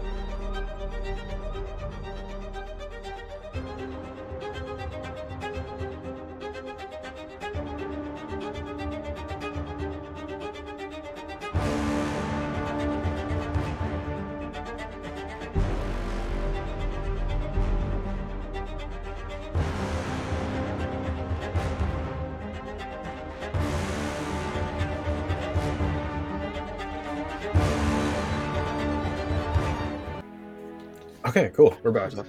So, as I was saying, um, I don't know if anybody else has any any questions about what we've done up to this point that I can answer. So, uh, Haley, you said you might. Uh, yeah, I'll let anyone else go. So I feel like I'm hogging it. That's okay. No. What was the I question did, I did have one. Do you have questions about what we've done so far, like what we've Man, run? Ray is back in the dark. Is that super Yay! creepy Raya? Oh my gosh. Are you running off your phone? No, I have a um like a little portable battery pack that I. Oh, okay. on. You Way to go. dedicated. Yeah. You have Yeah. the right? So bad weather. okay, so yeah, Hal's Okay, having you a hear me? light That's Hawaii. all. Yeah. Yes. Oh, you can hear me. Okay, cool. Yeah, we can Yeah, hear yeah. you. Yeah. You can hear us. Cool. Okay, so Hal, just to sort of let you in, I just want to let everyone have the chance to ask any questions about anything we've done up to this point. I'll answer them if I can. So, like, we if there's still more questions people want to ask. I want to. I want you guys to have your opportunities to like ask these questions. So, Okay. I thought of one. Okay. you don't mind, so- Haley. Yeah. No. Go ahead. Um, Smiler's game, his yes and no game. yes. So Ego kept saying no. What, what would have happened if he had answered yes?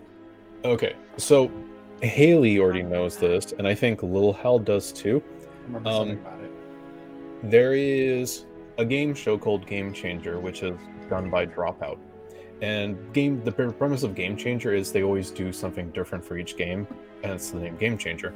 So one of the conceits for the game was, as Smiler explained it to you, was you had to figure out what the rule for the game was, and everybody had, and then you could get you could basically win, right?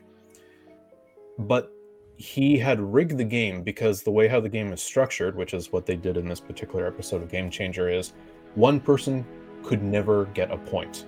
They would always lose. He had chose you to always lose. But the problem was you kept saying the same thing every time, so you could not create any like um sense to like test on like what was creating the fail states or something. You were just repeating the same thing.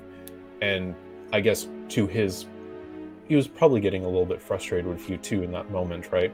But like the premise was like he wanted to make you guys think that like you could figure out how to do it, but because he had set the rule up in his mind that the game was you could never win, you were never going to win, right? Like he said that everybody had to win at some point or something, right? So like the game was rigged on you intentionally. Okay. Well, he's dead now, so fucking. Yeah, you guys fucking murdered him. yeah, he deserved yeah, it. that- that was bastard. Good riddance. That was on my point, very intentionally like riffing off of that specific episode of Game Changer. Cool. So Yeah, I thought it was remember. very I funny, and I thought it had like mad Fey energy, right? And I just thought it like worked really well in the moment. So because I f- I watched it after the fact, right? after the fact, Yeah. and because I love Dropout, I watched Mhm. all their or a lot of their stuff. Um, none of their D and D stuff, surprisingly, but Uh, um, the Shakespeare game changer was fucking awesome. that was wa- amazing. it was really good. I'll get to Um. But I remember like a YouTube short of the yes or no game popped up, and I was like, oh, haha, I should send this because it's like an easy format in which I can share it with them.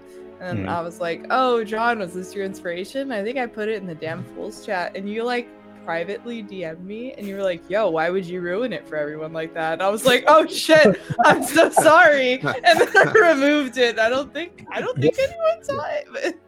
there was definitely like at the moment because it was still fresh and i kind of was like a little bit bummed that we didn't get to like play it out to like reveal what the gimmick was to the game right? But like I, at this moment i'm just like i would have liked to reuse it if i could have in something but like eh, whatever. There'll be other oppor- there will be other things in the future more fun things to do too right? So but that was that was the that was it rigged from the start Uh, That was a good one. Um, does anyone else have a question before I spam? Well, I mean, go for it. Other people can. Go ahead. Okay. Um, so my question is going into knowing that we were going into hell, we Mhm. had the opportunity to stop at Candlekeep on the way. Pick up, or like on the way to be sent into hell. You did stop at Candlekeep. Yes, we did. Yeah. But my question is, right around that time was when that Candlekeep, um, not module, but Mysteries of Candlekeep. yeah, that had come out like right around that time. And my question is, did you throw in the opportunity to go to Candlekeep, or was it No, no, that was that, that, was, was part of the module? Yep. Because having that knowledge was really valuable to be able to like have the cast of devils and like, okay, we're No, fighting that this was- one, and it's that was super intentionally like in here, right? Like there's all that thing about like like this is Silveris in Candlekeep after you Oh, that's right. We did have that fancy picture. Okay. and like I did pick up several resources for Candlekeep. Like I did pick up that the um, it's a set of adventures, right? So you can play them one after another. They go like they level up after one another, but they're also like they can be just one shot adventures. Well, hmm whatever one of adventures, right? And there was like another one that was um it was on DM's Guild that I picked up. That was a co-written by um Ed Greenwood, who was like he is the uh, Forgotten Realms is his like ch- child, right? Like he's the one who created in the first place, right? And Candlekeep has like a special place in his heart because he's a librarian originally, and like I think Hmm. Candlekeep was like always kind of special to him as a consequence. So like I picked that up because I thought it was interesting. So I had a lot of like stuff to draw on. I think there was like a little more few things here and there that I helped augment it, but mostly everything was just what was here in the book. So Gotcha. Um, this isn't something I have a question. Well, actually, I do have a follow-up question, Mhm. but uh, I want to bring up another moment, which was uh, the red caps or oh, yes. knucklebone. was lots of fun. Yeah, Um, they were. the whole firework thing. Yeah, that was that was a lot of fun. I really liked so that. glad we got to use the fireworks as much as we did. Yeah, exactly. Yeah, that's that's a good point too. Um, I mean, I guess one other thing, it just a lot about Fort Knucklebone in general. Who was Mad Maggie? I guess is like one question. Who Good was question. Mad Maggie? Good. If you're question. okay with answering that.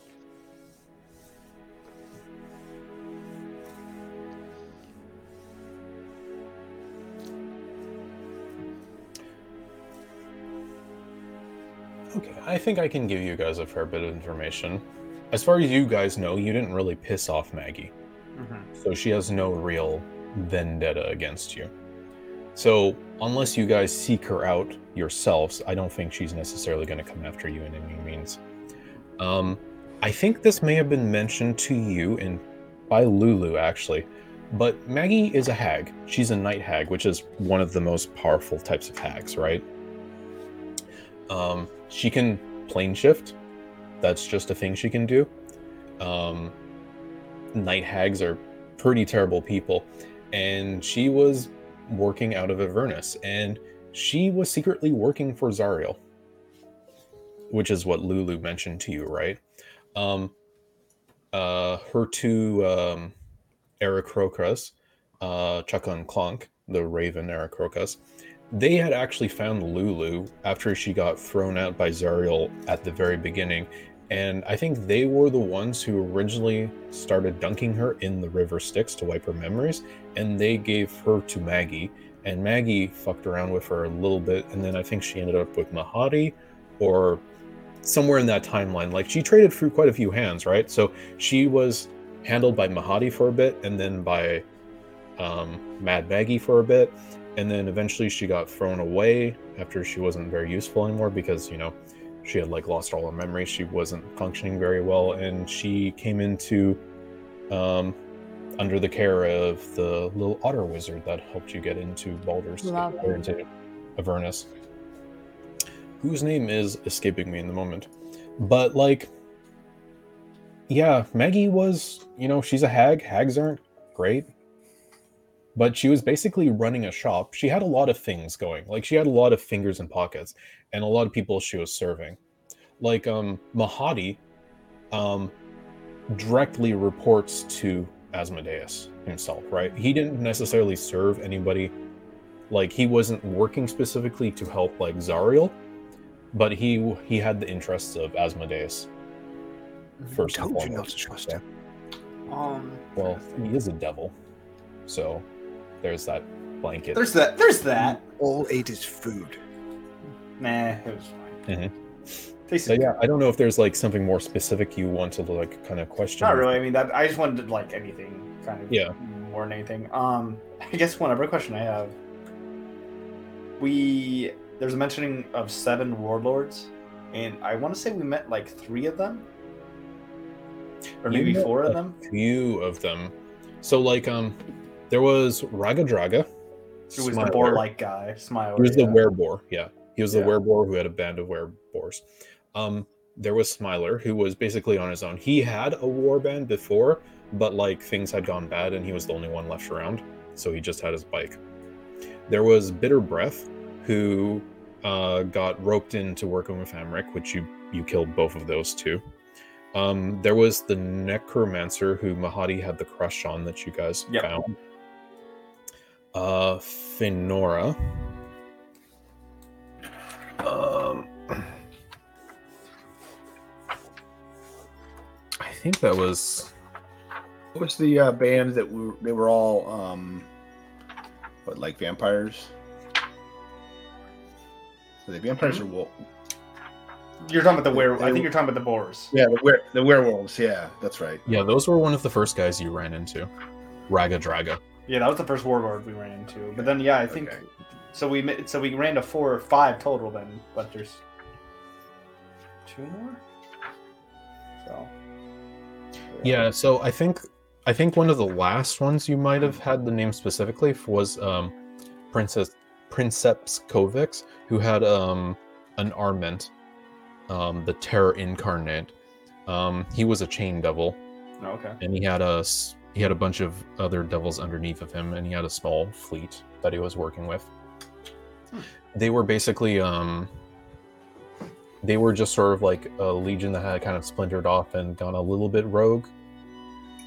So Um. So I'm guessing the module had random events, right? uh, Of some it- sort. some stuff. Uh, not a ton of things to go off of. Like I mentioned this before, but I had downloaded like additional materials. There was um, there was like something I got off the DM's Guild, which was just a bunch of encounters, random encounters for Avernus. So like a lot of things when I started rolling things to sort of determine by the random, I started looking at that for inspiration. And like some of them were pretty one for one. Some of them were like, oh, I kind of like this idea and I'll tweak on it. Okay. So. Hmm, Makes sense. But it was always like uh, it was always a learning process. I was always like trying different things about how encounters work.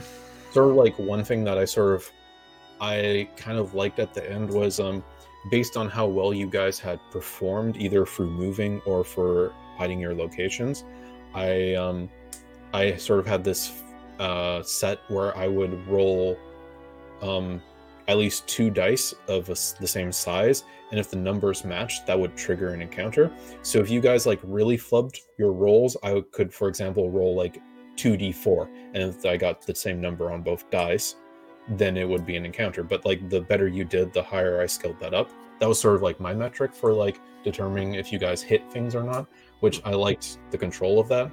Sometimes I could mm-hmm. like do like 3d6, and then if I got like pairs, and if I got triples, it would be worse, right? Like I could do things like that too. So Cool. But yeah, I don't know if anybody else has any questions. You can always interject later too if you think of something too you want to ask. But I had one, but I forgot. oh, I uh, I get that. It'll come back to you. mhm. Um, not that I can think of right now. I guess is there anything that you wanted to do that we didn't get to do? anything that I wanted to do. That's a good question. Wow. Turn the tables. Mm-hmm.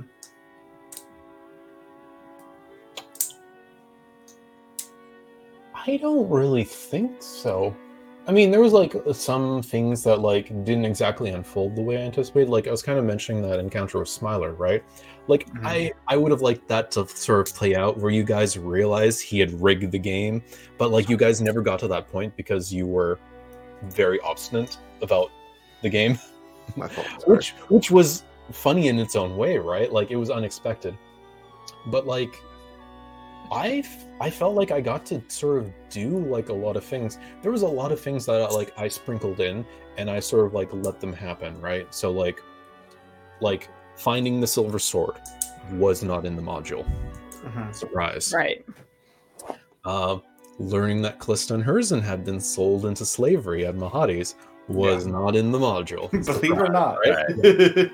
Um, and there had Oh, been yeah. like, you know, a lot of these were.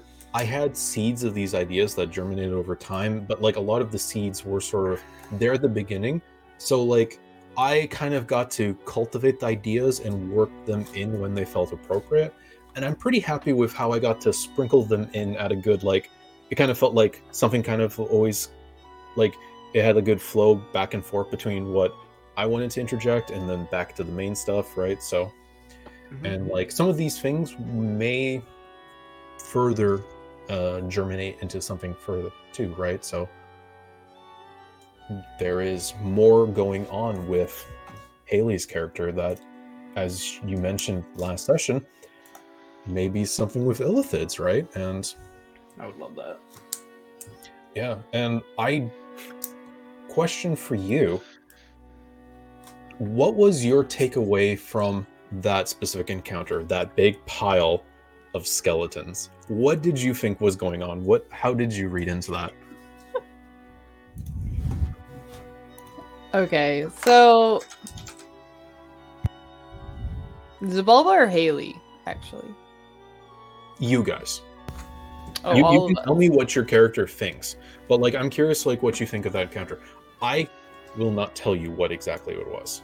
So That's I fair. cannot confirm anything, but I I always curious like how much you guys really like if you guys really sort of like was thinking about like what was the deal with that like weird floating island in the astral sea that had like a ton of skeletons and that really weird skeleton that started floating around and really fucked with you guys. So it's kind of funny. I just want to put this out there because I came into our OBS or whatever Mhm. before the game started and was like, I'm in a fucking weird mood, guys. Like, like I'm just in a different mind space than I usually am. I don't know what's going on. And you were like, so like you shouldn't be like a main part of tonight's session. And I was like, um we'll just see what happens. Like and it ended up being fine, obviously. I I think it went great. But um yeah, it was I didn't really understand what was going on necessarily. All I really had to connect the dots is that I knew that she was gaunt and some like a lich, lich queen, right? I, I knew that from my own knowledge, but um so the skeletons were like the only connection I could make to that that made sense. And then the astral sea obviously made sense because like the descriptions of my first encounter with her matched the descriptions of the island we were at. Or like a similar setting not the exact same one right? But that was really all i had to go off of it and i didn't know if she was like challenging me.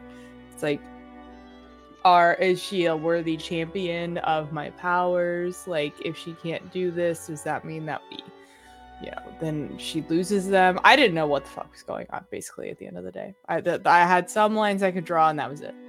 Hmm. Well, as I said, I can't really confirm or deny anything about how you read into that. So Yeah. Well, there's some info um, for you. I, I, I, I can confirm things you saw firsthand, though. So, like, I think one thing because it was so long ago, and I, I don't mind teasing this little bit of information. The floating skeleton was a little bit weird. It had a slightly different skull, and it definitely did a weird thing to one of you guys, where it kind of floated over, and there was like wisps of some tendrils that wrapped around somebody's head. Oh, that's it's that's kind of illithid isn't it? Maybe. Maybe it is. Weird. Maybe. So This Uh, is completely irrelevant. And like sorry, completely irrelevant.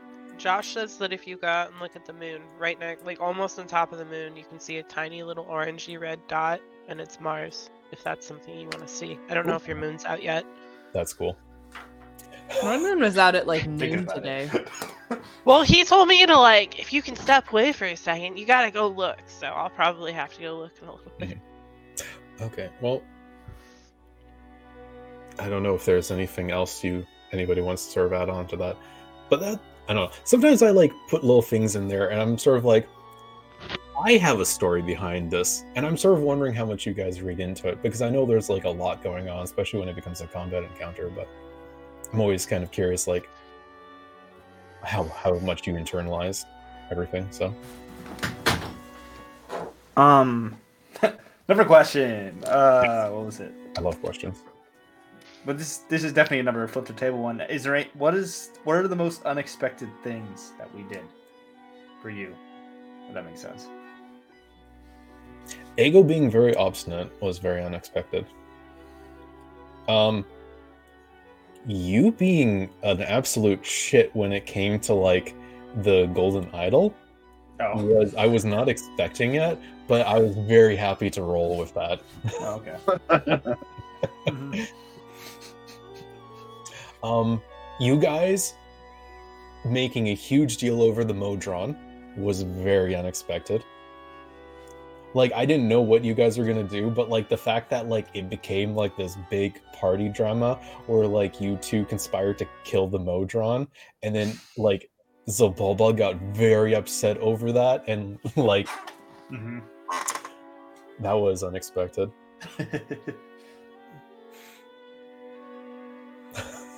you guys being very very mean to Herzen. oh yeah, yeah. I, I I was very surprised that you offered the regeneration to him. oh me? Yeah. Yeah. Well, I, I, you know, I wasn't expecting that. believe it or not, I am like- chaotic good. So Yeah. I, that meant a lot to him. Yeah, no, I'm sure. Yeah, that was a, that was a good moment. Yeah, and that was like one of my uh,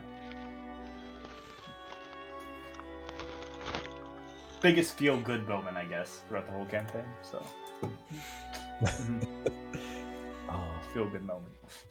Also, oh fuck, the song. I knew you You're guys were going to do something because like you you had said like you know Haley was like, "Hey, we could do like a song like this," and then and you're like, "We'll workshop it," as Ego said, right? And and I was just like, "Okay, so like Lee is doing a song, and it was fucking a silly parody of Backstreet." I was just like, "Oh my god." A friend of mine has listened to it multiple times just for the sake of a laugh. He doesn't even follow our game. I was just like, you're gonna love this because he's a DM. God, I just very. I What don't did he know- say about it? Oh, he thought it was adorable. He thought it was absolutely hilarious. He was like, that's so clever. Yeah, that was that was amazing, and that you guys all like worked towards like putting it together and stuff too. That just Of course. Even Shannon. fantastic job. yeah, Not even my mom, contribution. unbeknownst to her, was really dedicated. What the fuck are you doing? What the hell are you doing? oh, that's what it was. Yeah, I thought that was hilarious, though, that it, it got Oh, it into the final. yeah. Speaking final of Shannon, I remember the first time um, she figured out that Hal was role playing a 16 year old girl, and her reaction from that was hilarious. How did I she forgot react? about that. You gotta, you gotta reenact that. You gotta, you gotta tell well, I don't that. remember exactly like what happened, but I just remember she was like, "What?" it's kind of weird. I know it was very much a. What are you doing? It's Yeah. Pretty funny in a lot of ways. That's a little creepy. But it's like you're playing a 16 year old. All right, sure. I can see her face, like you. Yeah. Yeah. Oh my God, that was funny. It, it happened organically. yeah. It Oh, did, yeah. and that's what counts. No, we explained um, it to her. She Yeah. didn't, still didn't get it, but Oh, She tried Shannon. to. I, I do want to say like that was definitely a moment when I I was definitely just like this is very real like what we have as a group for me Mhm. like there's been like a lot of moments that like I have just enjoyed. But I think that was sort of like the first time you guys gave that to me in the way that like I've been trying to give to you, right?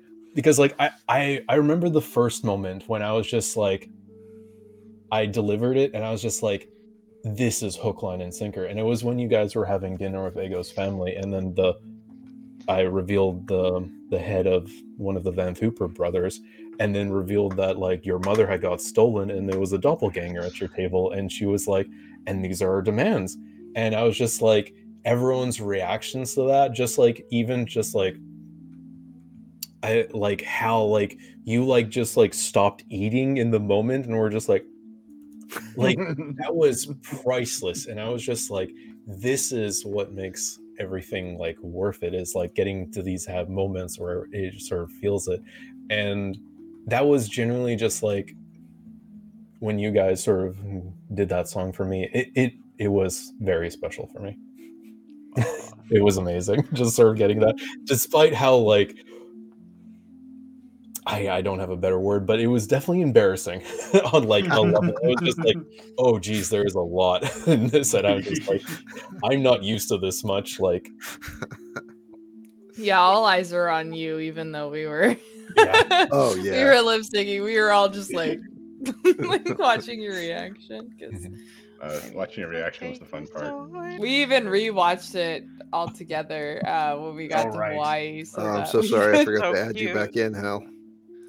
That's all right. I, had dropped right showed- before it. And Yep, yep. No, we showed it to Shannon and, and watched it with her. She's cracking up, That's so cute. especially when she saw the look on your face when when her line got dropped. What the? so I don't know. Can we move on to sort of what we want to do going forward then? yeah. Okay. So, on a very basic thing, you guys have characters in motion. What? Um, yeah. There are goals still for some characters that have been carried over from previous things. Yeah. Um, is there any goals that because like I'll say very upfront, you guys have probably two obvious goals, I think. There is something going on with Zabulba's patron and Illithids. You want to deal with that to some capacity because Zabulba has been told of some very real threats otherwise. And Stead. Those are sort of the two main things that I kind of identify as goals for your group going forward. Is there something well, and then I guess your marriage is something too, but so we have of those three things. Is there something that you would like your characters to sort of would t- want to touch upon still that you haven't had a chance to do? Especially now that you're back home. Well, I mean, aside from domestic bliss being probably a comedy relief on a regular basis, um, I think that we should try to plan our wedding for when the wedding buffs. Because I I remember reading that there were like buffs for getting married in game, and so we should probably try to plan that around the if. Well, you- if, you might Be thinking of the ceremony spell, which gives you a very small buff for like Oh, never a mind. while. It's it's it's it's not like useless, right? It, but it, Yeah. it's not like incredibly major. It's also like a thing that I think you can only gain the benefits once as it's written or something. But Okay, so I can't get remarried. Mhm. Got it. hey, you Hey, can gain the benefits of it again. Why can't you remarry each other every day for the rest of your lives? Fair. Every day's our anniversary. God, Ego. I could, I could see him being that sentimental. Mm. But like, it doesn't necessarily have to be something like high level either. It could be something like Yeah. a lot more grounded, right? So like, Finn, where do you, where does Finn sort of, well, where do you see Finn being at in the future? Like, what does his future look like? Like with Callista, is a family something he wants?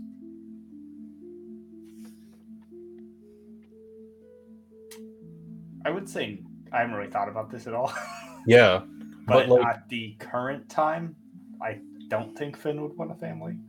Mm-hmm. Okay. You know, one of the little baby fins running around, No, no little baby fins. setting things on fire, killing animated clocks.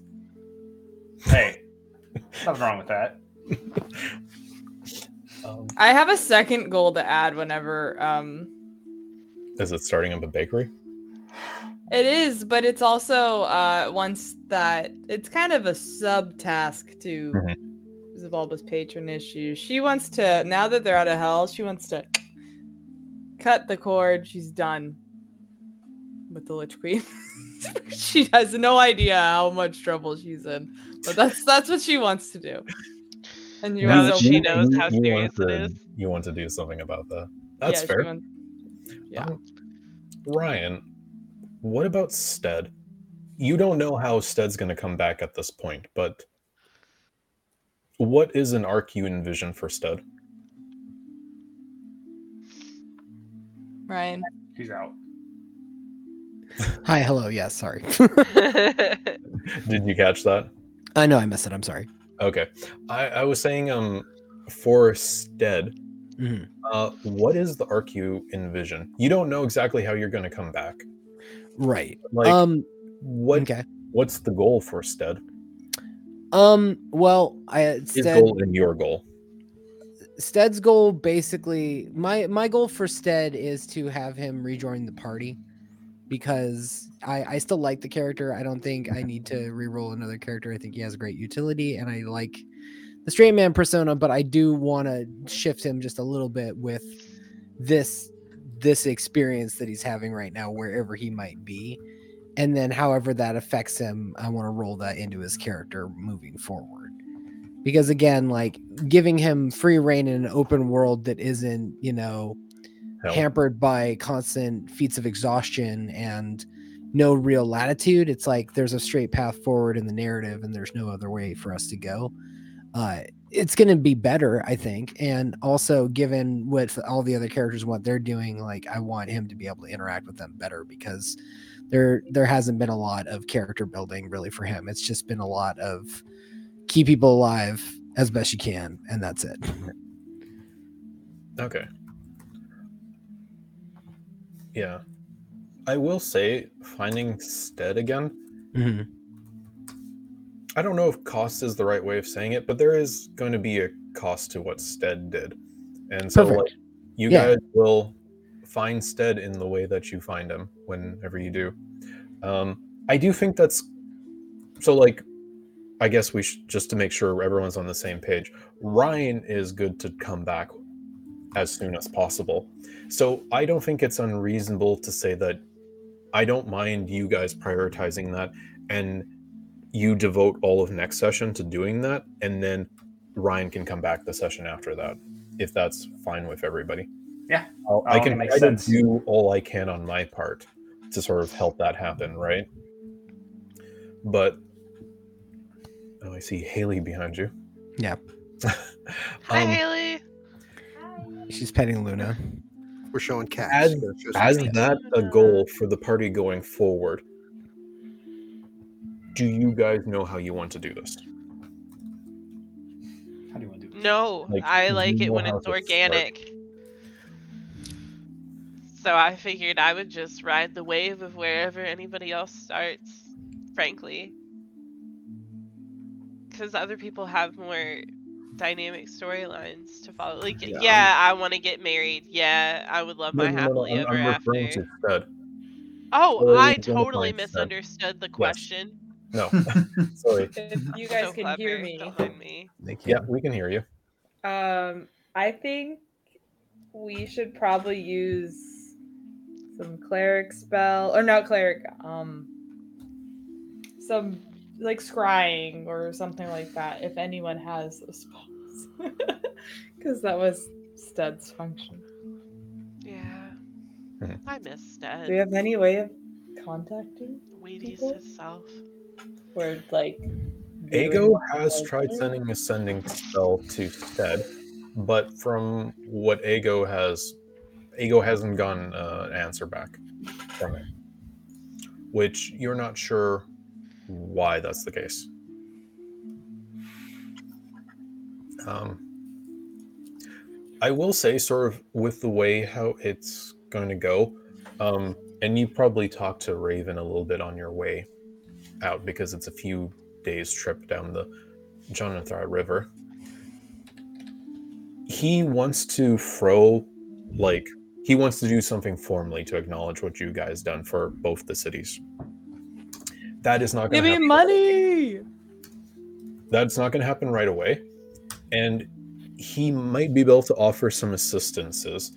Um, it's not unreasonable that like you might be able to go visit a temple to Chauntea and ask a more higher ranking cleric. Oh my god, that's such a good idea. Yeah, I didn't even think about going to a temple of Chauntea herself. Well, I was actually going to talk about maybe talking to Gaedlin in some way. Is it, she's Uh, like a Gaedlin is she is the head priest of um We should just go check in on her and just, like, Suffering, which is, Yeah. uh, it's a it's a larger temple, but it's still modest and humble. It's devoted to Ilmater, who is Right. part of the triad, which your god is part of. But Ilmater is like the the god of uh, suffering and martyrs. got it. So, th- is there no? um Is that the only temple in Baldur's Gate? There are many temples. Um, Oh. There's many major temples. So you know what? Um, eh, give me a second. Uh, I will move you guys. Uh, so anyone who's in roll twenty, I have moved you to a very thorough map of Baldur's Gate. It's the most thorough map I have. Um, it has a lot of locations listed there. There is a lot of major shrines and like very prolific shrines. There is at l- or temples there is at least minor shrines to every deity represented in there. At least every socially acceptable deity. I miss this map so much. I didn't realize how much I missed it until I was back. It's nostalgic looking at it again, right? Oh my god, it So- is. Felogyr's fireworks, Harbury's bakery. yeah, I didn't make any of wanna those go up. back to the bakery. So yeah, you can see that there's the Shrine of Suffering here. So it is you could go seek another shrine of a goodly god. Um, I don't believe there is a major shrine devoted to Chauntea here. That doesn't mean you couldn't go to a minor shrine, or that doesn't mean you you could also seek out a major shrine nearby. Aren't there a bunch of little shrines in Norchapel or something? Um, as you get to the Twin Songs over here before the Worm Wyrm's Crossing, I believe there's a whole street that's just full of little ma- minor shrines. That's where we met where met Sunes. Yeah. And there was that handsome orc. um Heishan or something, I believe. Yeah, he was the guy devoted to Sean Sune. So there's a advantages to either option. One's close by, the other one would have someone more knowledgeable. So that's your call. If you guys make a trip out to town, we would probably resolve that pretty quickly compared to like some of the like it would be similar to like what we do. Right. Um it wouldn't like it wouldn't be like necessarily a big extravagant deal that you're going, you know, a couple days travel to someplace. So those are two choices you can do. Um, if you have a different idea that you guys want to go about it, you can. I just sort of want to make it as easily and painless friction just to sort of bring Ryan back as quickly as we can. So, but like ultimately, you guys are the ones dictating the pace. So if you want to make Ryan sit for a bit longer, you guys can. but I'm fine to sit. I don't care. but I do I do want to be i i you guys I I will do all I can if you guys really want to like push it that Ryan will be back the session after next week's. Got it. Yes. And good. and yeah, I think I think once you find out where he is, it should be easier to get to him than you know not knowing where he is. So Okay. Um. Now, I guess sort of that's sort of the most immediate goal. As we're going forward, I'm probably going to throw more curveballs at you guys because Hmm. that's sort of what I've been doing as we're going on. And I sort of just so Vinky, I sort of teased you about this a little bit last time we were talking, but you know, you sold some memories to a hag a little while ago, and you know those weren't good memories. I feel Um, like you just keep bringing this up. Well, the thing is, you had loose, you had very simple brushstrokes for the backstory. Yeah, I did. Are I had to like flesh it out for those memories. I remember at least a there little bit of that. things, yes. Now, I'm always going to fill in more brushstrokes, but I'm wondering how comfortable you are if I start filling in a lot of brushstrokes about your memories, especially I because think- we're in this opportunity that you sold them. You don't know what they are. They could be anything. You just know they were Cool. bad. Neat and cool. Love that. Okay. The inside of the so Josh walks right now, right? This is totally relevant. Um, the inside of the soda froze. Like Oh, there was ice on the cap of my soda from him walking with it. that's funny. It's too cold. Um, Negative one F. Yeah. I just to be clear, I'm never gonna push it into something that I think will be super uncomfortable. Yeah, I I'm know you won't traumatize me, but Yeah. I think that you can definitely test your boundaries a little bit just for the sake of Mhm. fleshing out the character. Like Yeah. they're dark memories. Let it be dark. Okay. And you know, some things may come of it that you will have no basis on because you've sold those memories. So I think we're at an already interesting forgotten. opportunity. Yeah, I think it's an interesting opportunity to take. So I just sort I've- of I feel I should check in on that. That I'm not like doing too much offership of your character with No, inserting more backstory. I think um, it'll be really interesting and dynamic. Yeah. Some of you have friends and family. How comfortable are you about them getting into bad situations? You have Callista, you have your family ego, you have other friends that you picked up at this point. Herzen isn't in the city, but like if you had to sort of put on a scale where like you it would be absolutely not it would be uncomfortable but in a good way or you're totally fine with bad things happening to them in some means this doesn't necessarily mean like death but like Baldur's Gate's not a great place. You've already seen firsthand sort of some things that have happened to Aego's mother in this instant where she got abducted. How comfortable are you about more stuff like that happening going forward?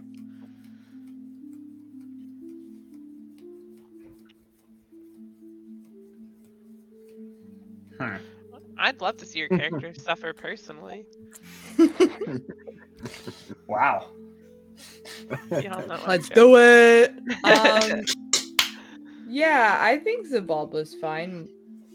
Or not Zabulba. I think Haley is fine with Zabulba's dad being in a rough situation. Zabulba's dad, not Haley's dad. John, don't go to Hawaii and attack my dad, please. And I guess we're going to get a chance to flesh him out some more too, because we haven't really talked or seen him up to this point either. No, We're probably going to see him for the first time. he's an air genasi named Gustin. Huh. What? Clever. Oh yeah, He runs a tavern. yeah. Yeah. I don't even think it has a name. There's a lot of just taverns that are basically nameless in Baldur's Gate, especially in the lower city. Um, but yeah, so that's you know that that's always something you can stew about, but it's sort of something I want you guys to think about, right? Because like you know, in the past, I kind of just threw that situation at Lee, and I don't think I crossed any lines with how everything went, but I I want to check in more about things that I want to do because you know I know sometimes like I've been in when I've sort of like tried to jump into some situations, there is sort of like especially when it sort of comes to like, you know, family and parents and stuff, you know, it's like I don't want this to turn into a story about like my parents dying kind of thing, right? So there it's always fine to sort of have sort of like a line of sort of what's acceptable and what's sort of like a good tense tension too. So Um, uh, yeah, I was. I, I'm okay with because uh, I have I have a family too, mhm, and I wouldn't mind them being uh, More prominent? at some point. hmm more prominent.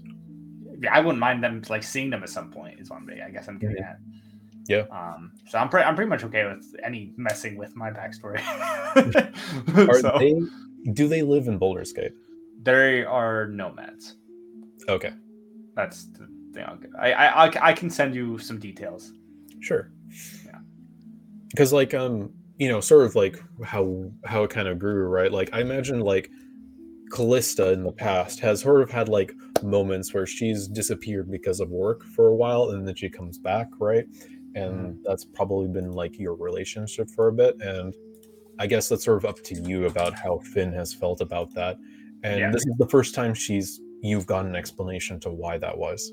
Mhm. Because she was secretly a Harper spy. Yeah. So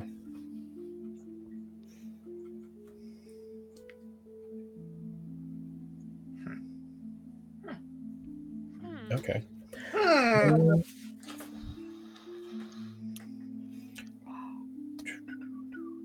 Okay. So I don't think this is telling too much, but potentially the thing about mind flayers could be a big deal. So if we kind of consider that as like the big thing kind of going forward, what would you be happy if happiest about it sort of being like the theme and structure of it going forward because there's a lot of ways we could go about it. It could be just straight up mystery and investigation. It could be more like um straightforward than that. It'll probably not be completely just one thing but i'm sort of curious about like if we could ascribe a genre to it like what would you guys be sort of happiest going forward with? Because you know also to the strength of your characters like if i as an example which i don't think it would necessarily work great for your characters but like if i was like hard rule no this is a mystery you have to like investigate and start taking clues and notes and like coming up with conjectures and theories i don't think that would work well for your characters at all and i Bubba would hate that. I yeah, and that's very fair, right? Like and I I don't think that would be playing necessarily the strengths of your characters either. But like how would you want to go about trying to tackle this potentially hidden threat in Baldur's Gate? I mean, if we're gonna treat it like a mystery, um, we're already pretty Well, I'm saying it doesn't have to be a mystery. That was like an example. That's okay. I want to rephrase. If we're Okay. going to do it, I would be comfortable if we wanted to treat it like a mystery because we already do that in other games, and I think we work really well trying to decipher clues and stuff together. Yeah, I mean, it's always probably going to be a mix of things. It's never going to be clear cut, just like one thing, but like what you guys would want to lean into. Because if you guys, on like another end of the spectrum, it could be turning into sort of like bashing down doors and like storming dungeons and finding your answers in there. That is a potential way we could go about this too. Again, I don't think that is like super it, but I'm always kind of curious, like what you guys are happiest doing, right? because this is going to be a lot of self-directed on your part. I have high-end goals, but I don't have a structure like I did with this, with what we just finished with Descent of Avernus. Yeah. So again, this isn't something you have to like answer in fully right now, but like maybe a little bit of conversation here and thinking about it going forward because this is going to be what we're doing going forward. There's obviously going to be opportunities to do other things too. It's not going to be just everything. I want to let everybody have opportunities to do their own things, but I just don't know what exactly to like suggest. I kind of like it when it's guided a little bit. I, I like think- making that decision. Yeah, I think like maybe like clear you're- signposts, hmm like clear signposts, clear clues. I guess. you're gonna Yeah. know. I, I think like let us try and figure it out at 1st And then much like an escape room, you know, guidance counselor, you know, if you notice that we're spending too long in an area that we shouldn't, be like, "Uh, you Whoa. noticed. Time, buddy. There's a door. There's a door there. Well, you there's a lock and you have a key. You should use that, bro. Like, yeah, just a Yeah. subtle reminder Hmm. to keep us on track. Yeah, like like I was saying, right? Like I will be figuring this as we go. I just sort of want to start the conversation, right? Yeah. Because like this is not going to be the same thing as what we just did. Avernus had a very different feel, even though you guys injected a lot of levity with yourselves. It was, you know, pretty dire at times, right? Like you came across slave trading. Uh, there was almost everybody died at least, right? um, I think the only person who didn't actually die was Vinky, with Yep, Stead's I'm fate so strong. ultimately unknown, right? But like everybody had a death or near death experience at some point in that encounter. It was mentally taxing your own characters. You guys were always in situations where like you were never comfortable. There was exhaustion was always like a heavy threat. The environment was miserable. Danger was around you in all sense. And like the environment was supernatural. Like one thing you you guys never really got exposed to, but there was like from the fighting and mass killing of demons, there was pools of demon ichor. And I think this was said to you in a little bit there, but like exposure to demon ichor can permanently mutate a body in like horrific ways. Like turn them into tentacles or pincers or like your eye falls out on a stalk. Like some of the consequences of exposure to demon ichor were not nice. Mhm. And I never wanted to like force that on your characters, but like there was a lot of threats in hell. And you guys are back in the real world and Baldur's Gate's not great. It's a pretty there's a lot of corruption in the city. There's some good people. Ulder's not Ulder's not too bad. But like there's a lot of people in the Flaming Fist who aren't really that super great. Captain Zodge, who was the guys who first contacted you, fucking he nothing wrong was- with that guy. he was an evil character. he was very corrupt. He was self-serving. He wanted to sort of put himself in a position of power, and he saw an opportunity and was trying to take it. And then um, Captain Portyr came in and smacked him down, and it was like, none of that. You're not the boss. I'm the boss now. So, but yeah, just yeah. As I said, sort of starting the conversation about what's going forward it's probably going to be a mix of a lot of things. And like, if we do do sort of like dungeons again, you know, how big is like a good size? Like, of the dungeons we did in Descent into Avernus, what were like the good size ones? The sweet spots. Oh, that's They weren't to too big, they weren't too small. I actually because- really like the bathhouse. That's I was not just that wasn't Yeah, the bathhouse was about the perfect. bathhouse. Okay. Because I felt like that took several sessions to complete, but it never felt like too stale. It wasn't Yeah. like we were just repeating the same things. Not forever battle. I thought that was actually surprisingly good, and getting into it was kind of a challenge too.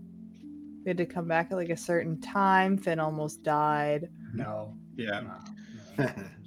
Oh, I- yeah, I don't know why- Like snuck We in like through a chucked window. him in or something. Oh all yeah, the, the rogues hiding on the other side, and then they were just like tried to murk him.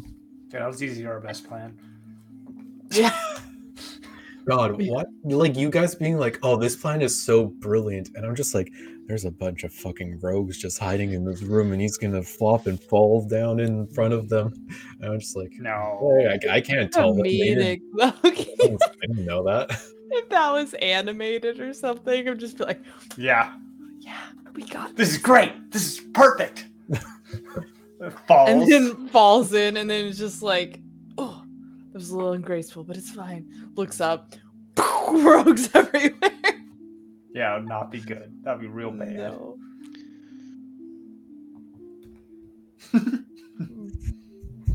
but yeah, I think I think that was the sweet spot because I don't know some of the other the dungeons we did really in um Oh, I hated the flesh one, but in a good way.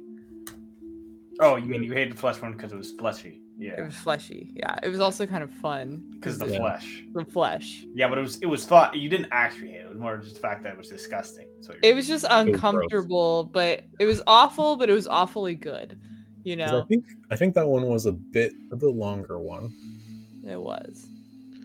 Um, Also, the bathhouse had a lot of tension to a low level, and we Yeah. were just dying all the time. yeah, And we that didn't was have very different. There was just also some things that just sort of felt like, why is this in a dungeon for like level two characters? Like somebody who cast Fireball? a fireball or like the mold trap. That was like pretty rough. I was just like, geez, this could kill a lot of level two characters. Mhm. Right it was the top. rough. It sucked. I hated it. Thank you. No, but we I'm apprehensive around mold in real life. I like the I- crypt of the Hell Riders. Yeah, Oh, I yeah, was that was thinking good. that one was like not a bad size either. Even Like, I the, almost the got mummified, but I citadel, turned into a cave bear. That was good. the nasty, nasty, right, nasty citadel. cute. Yeah, so you didn't die to the mummies. Mm-hmm. That was cute. What? I have a funny note about I don't think that. I was there for that.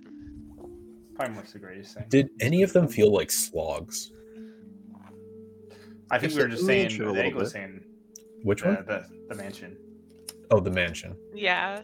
That one was really That's fair. big. It took a while. It was big, and there wasn't like a lot of in.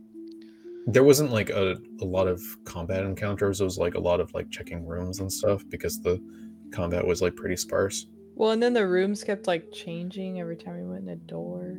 I had fun with that. I like that Mhm. personally. but- Yeah, well, that was interesting. I definitely there's a lot of things I would tweak about that going forward. I probably would shrink it a lot more based on what I did. I think I would try to sort of contain a lot of the same things I still had, but just condense it more because there's definitely like a lot of where you guys were just sort of. It was a learning experience. It was early on, so Um, uh, we might have covered this at the one Before? year anniversary, but in the mansion when we had the dinner, and there were all of uh, the pe- people that were important to us. Were those people actually alive, or were they just concepts of our imagination? Like, was Ginger alive they at that time? constructs. Those were not real. Constructs, not concepts, but yeah, Well, they, Okay. they were like constructs of your mind. They were built based on how you were feeling. So it- it wasn't real. It was it was feeding off of like your memories and your feelings. Okay. Gotcha. I was just curious if like she was actually a oh was Ginger in there?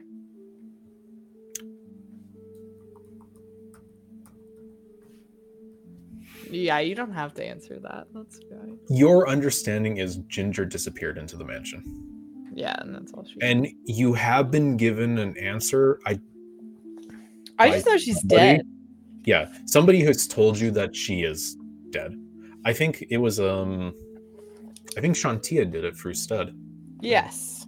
that they they he, it, they gave you a hard yes that like she is gone. Yeah, it was through a spell. Uh, Maybe we should find the mansion again Oh right, it did disappear, didn't it? and see if we can find her corpse or something. Is that something you guys would want to return to I think Zabal would be interested, but if the opportunity presented itself? You'd be interested. Yeah. Uh, but I don't know about everybody else. But I'm just trying to like, not like I'm, well, standards are low. Let's find shit to do. But like, I think that would be cool to go out and look for it because we don't know where the fuck it went. Like, and at the time when it disappeared, we were level five, I think. So like, You're we had level, yeah. Yeah, we had no way of tracking it, but we actually do kind of now if we wanted to. We could probably figure out where it is based on Stead's spell list alone. You have more capacities to do things, and also like And plane shift now? That's true. And like you guys have contacts. You have I don't know, like you guys can always ask people that you have met. So like Severus, you met her. I'm pretty sure she's delighted that you guys succeeded.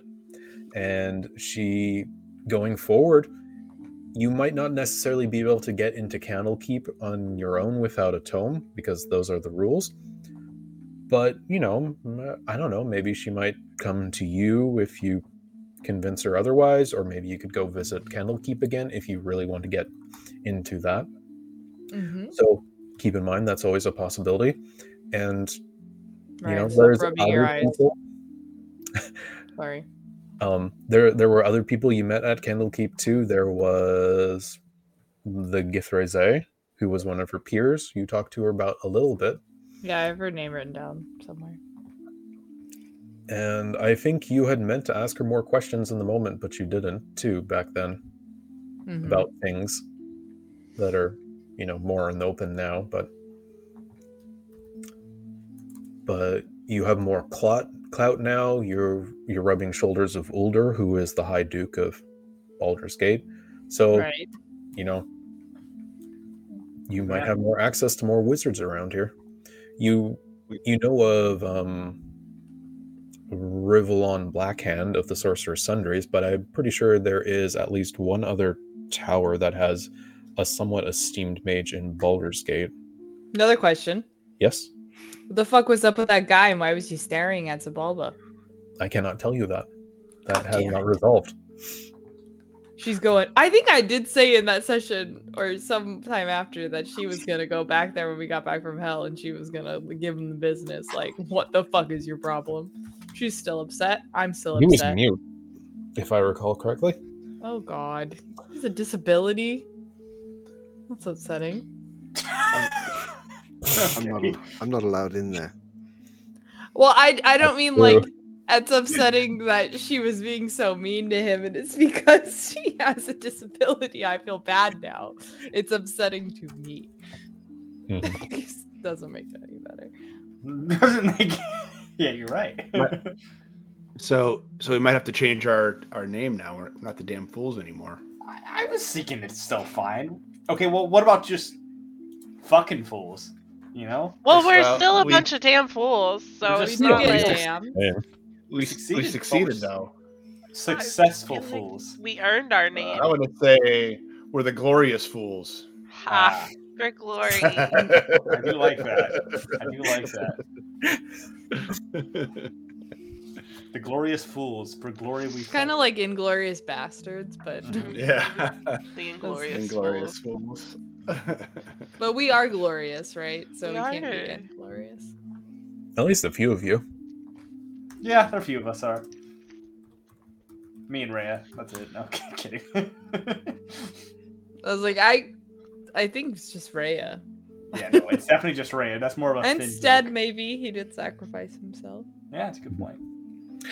Oh, I guess another thing I'd like to ask. So, if Raven asks of what you would prefer as a reward, either as a group or individually, where do people lean? I know Zabulba talked about a bakery. That could be something you ask for. But, like, is monetary value something people would want? I I mean, I'm gonna go with classic here, but I wouldn't mind having some form of living space for all of us. Bakery with Baker, bakery living house. space upstairs. Yeah, yeah, yeah. we could have our own guild. Okay, I've always titles. wanted to use like the pages of the DM's guide or whatever that are like opening a business, and I've always wanted to to do If, that. if you want to do that, we can. I just think that'd be so fun.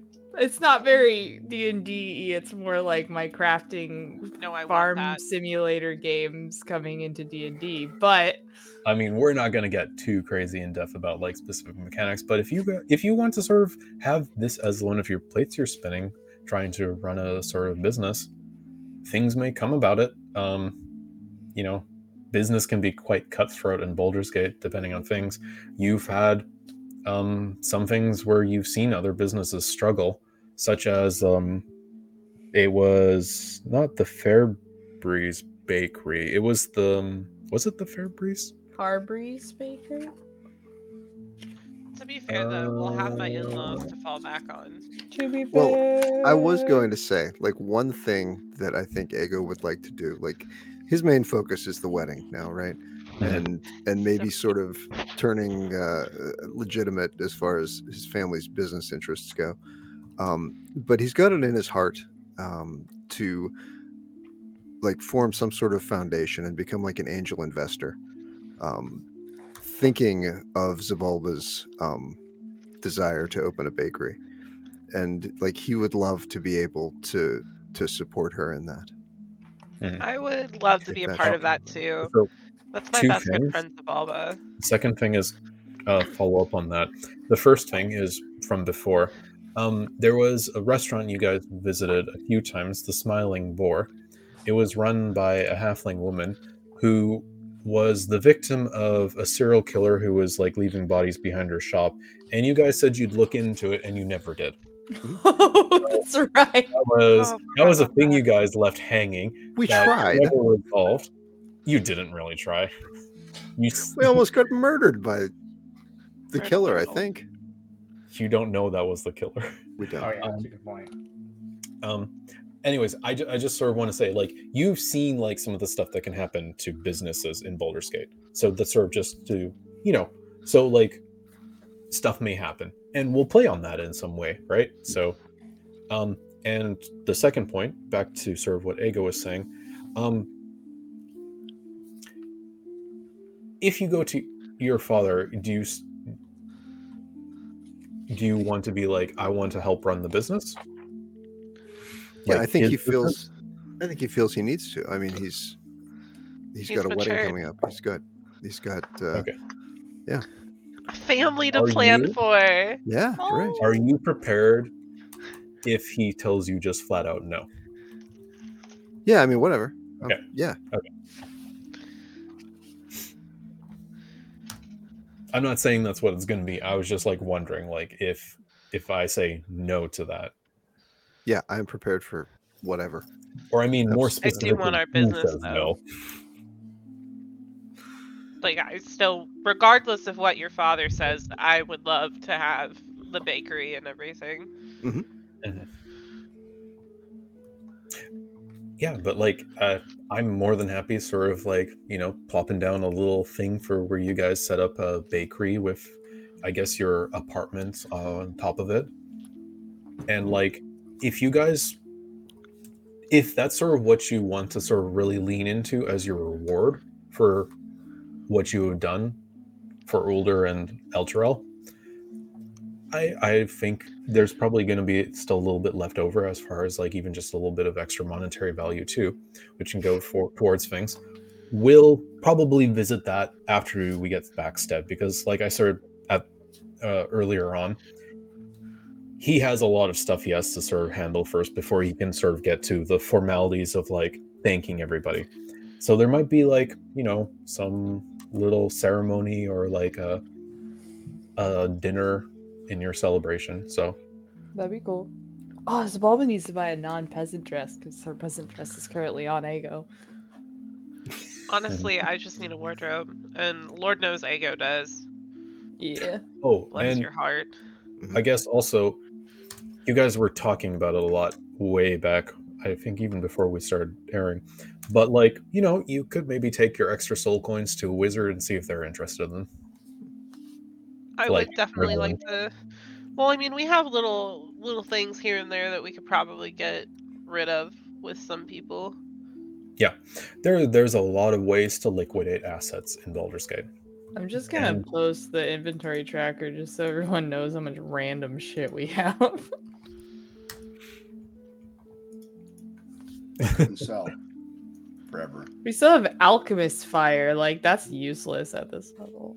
I mean, you can still use it to set things on fire and surprise you're no longer in hell. You're actually in a city with wooden buildings. No shit. It might come in handy to start a fire. We didn't start I mean, the people did it to you. That's true. They did. My poor Ah. apartment. Man, when I when you were like harassing oh, what is his name? I have to remember it. The guy whose head got cut off, the the third brother. You when you were like harassing him and you were like what was the deal about those seagulls? And he's like "What- you mean the imps? They were imps. And you were just like oh my god. Because he's he's he's the one who had the imp set your apartment on fire Right. Yeah. Thurstwell. Thurstwell. yes thurstwell What a you, dick. you guys were like you gave him the squidward voice and i was like i guess that was so long ago i just remember you guys like posting squidward gifs after he was done talking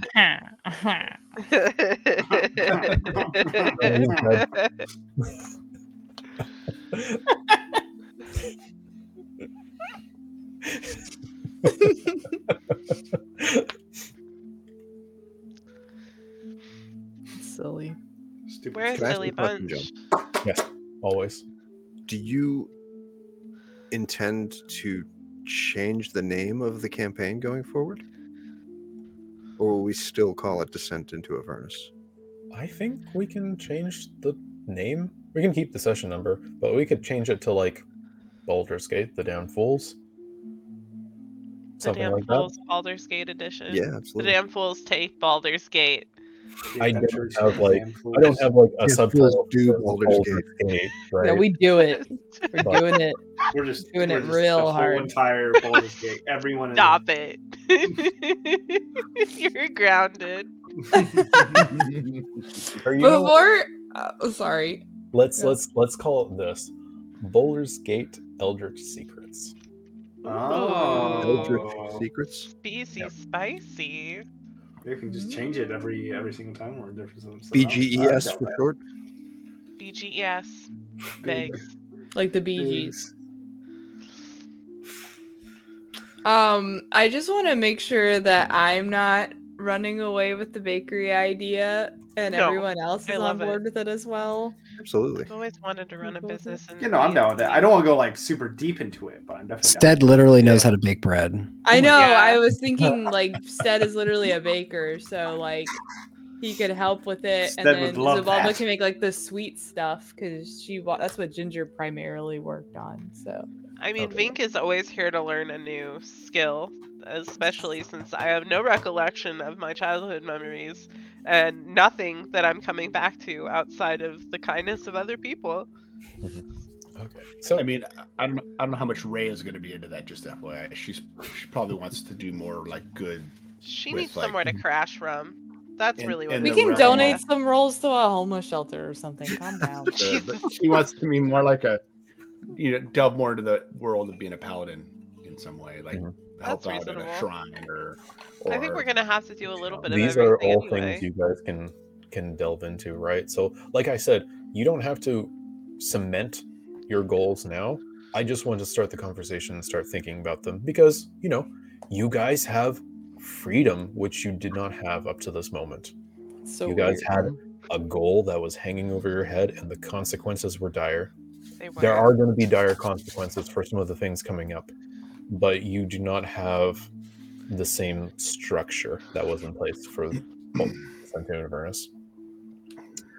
I will say, I do not expect us to be finished anytime soon. This could, this will probably go on for another year. Yeah. I expect. So we're not saying goodbye to these characters soon. I don't want to rush this.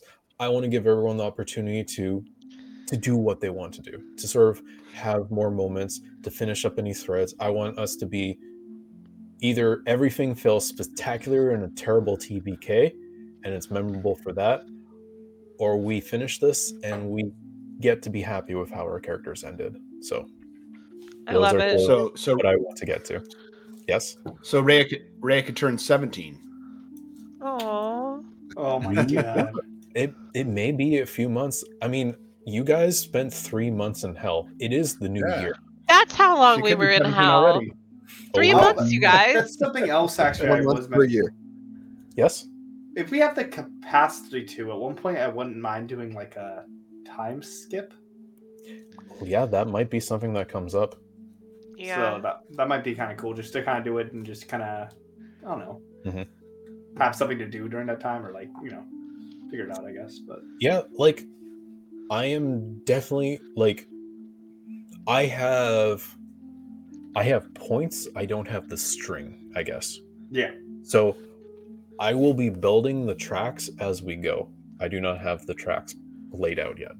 I guess to for that metaphor.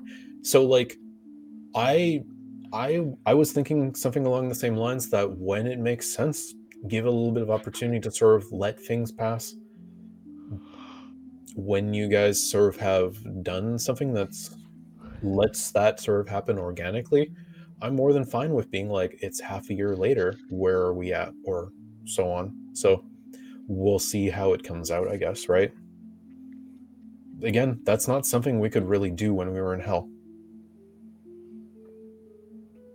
So, but I I I wanna I want everyone to be sort of happy with how everything ends. Or to be a TPK. So that, that's always a one or the other. Yep. But um and i guess i guess when we do finish this however that happens i have been thinking about a campaign too that's always sort of something in the back of my mind and like we'll talk more about that as we get closer but like you know along the lines of the um, you opening up a bakery i do imagine everybody would be sort of focused around well, it'd be a modern campaign, uh, I guess, because I don't know how much this has been said on air or recorded. But like we'd be playing in a more modernistic campaign, the setting of my own design. You guys would be living in a little bit better of a slums, and I kind of want you guys to have a a building that's sort of your own. I imagine like it's part apartment, has like a business underneath of it, and you guys would be all sort of connected to that. And I kind of want to have that sort of be the basis of where you guys are working. Would it be like a modern fantasy, or would it be like modern modern? It would be a little bit more in the future than when we are now. Oh, there okay. magic, but there is magic. So magic isn't commonplace. Magic is thought of as it's magic, it's not real. But it's but it is a thing. It is a thing. Okay. I think I think a good way to sort of it's kind of like in Persona when the protagonists find out they can do Persona stuff Yeah, yeah, no, okay. another world. It's where no one thinks it's a thing, but it's a thing. Yeah. Yeah. Yeah. And that. like um Or like Harry of- Potter. Well, yeah. and also the way how this persona is a good example too, because the way how I envision it, and I've sort of been working in is there is going to be another side to the world where your magic is going to work, but when you come back to our side of the world, Ah, your magic's not going to work. See, Which- okay. it's something I want you guys to know because I think that heavily impacts character decisions. Because anyone who's heavily invested in magic will, at least for the beginning, not have a lot of that when they're in the real world. So just just to sort of let ideas think and brew sort of as we're coming into it. Um, but like, you know, you can start thinking about like what kind of character you'd want to play in a modern setting. I do have like a few unique races to my setting. I've shown them off and on at several times. But there's a humanoid, there's a human race, there is the cousin human race, which is like they're a little bit more furry. They have like horns, antlers, and stuff. And then there is a little bit there's like a robotic race called the Sliff. There is a lizard people, and then there is like a small kind of fuzzy goblin-esque race kind of bat-like, squirrel-like, whatever fits, mammalian of some sort. But but that's what we'd have to be working with. And I'm I probably would be open to most subclasses as long as I I can work them in. I'm not too married on any hard concepts yet. So and it's definitely something that we we fleshing out more as we explore it. So Okay. but just to sort of let the thing start thinking because you know I don't, a tpk could happen at any time and i don't want it to but like it, it's sort of good to sort of, sort of think about things and you know we will get there eventually we are three years into this campaign now so time has a way of moving forward Crazy. but yeah uh, three years. I know it's kind of crazy. Ah, We're finally done. it finally happened. At least with that campaign. we're done this. yeah, done with that. done with that. It's just wow, kind of crazy. Well, because I know I know multiple other people who like would have finished that campaign in like less than a year. Yeah, I can't imagine. So you said just- one more year, and I'm like, it's never one more for us. So I think you've doomed yourself.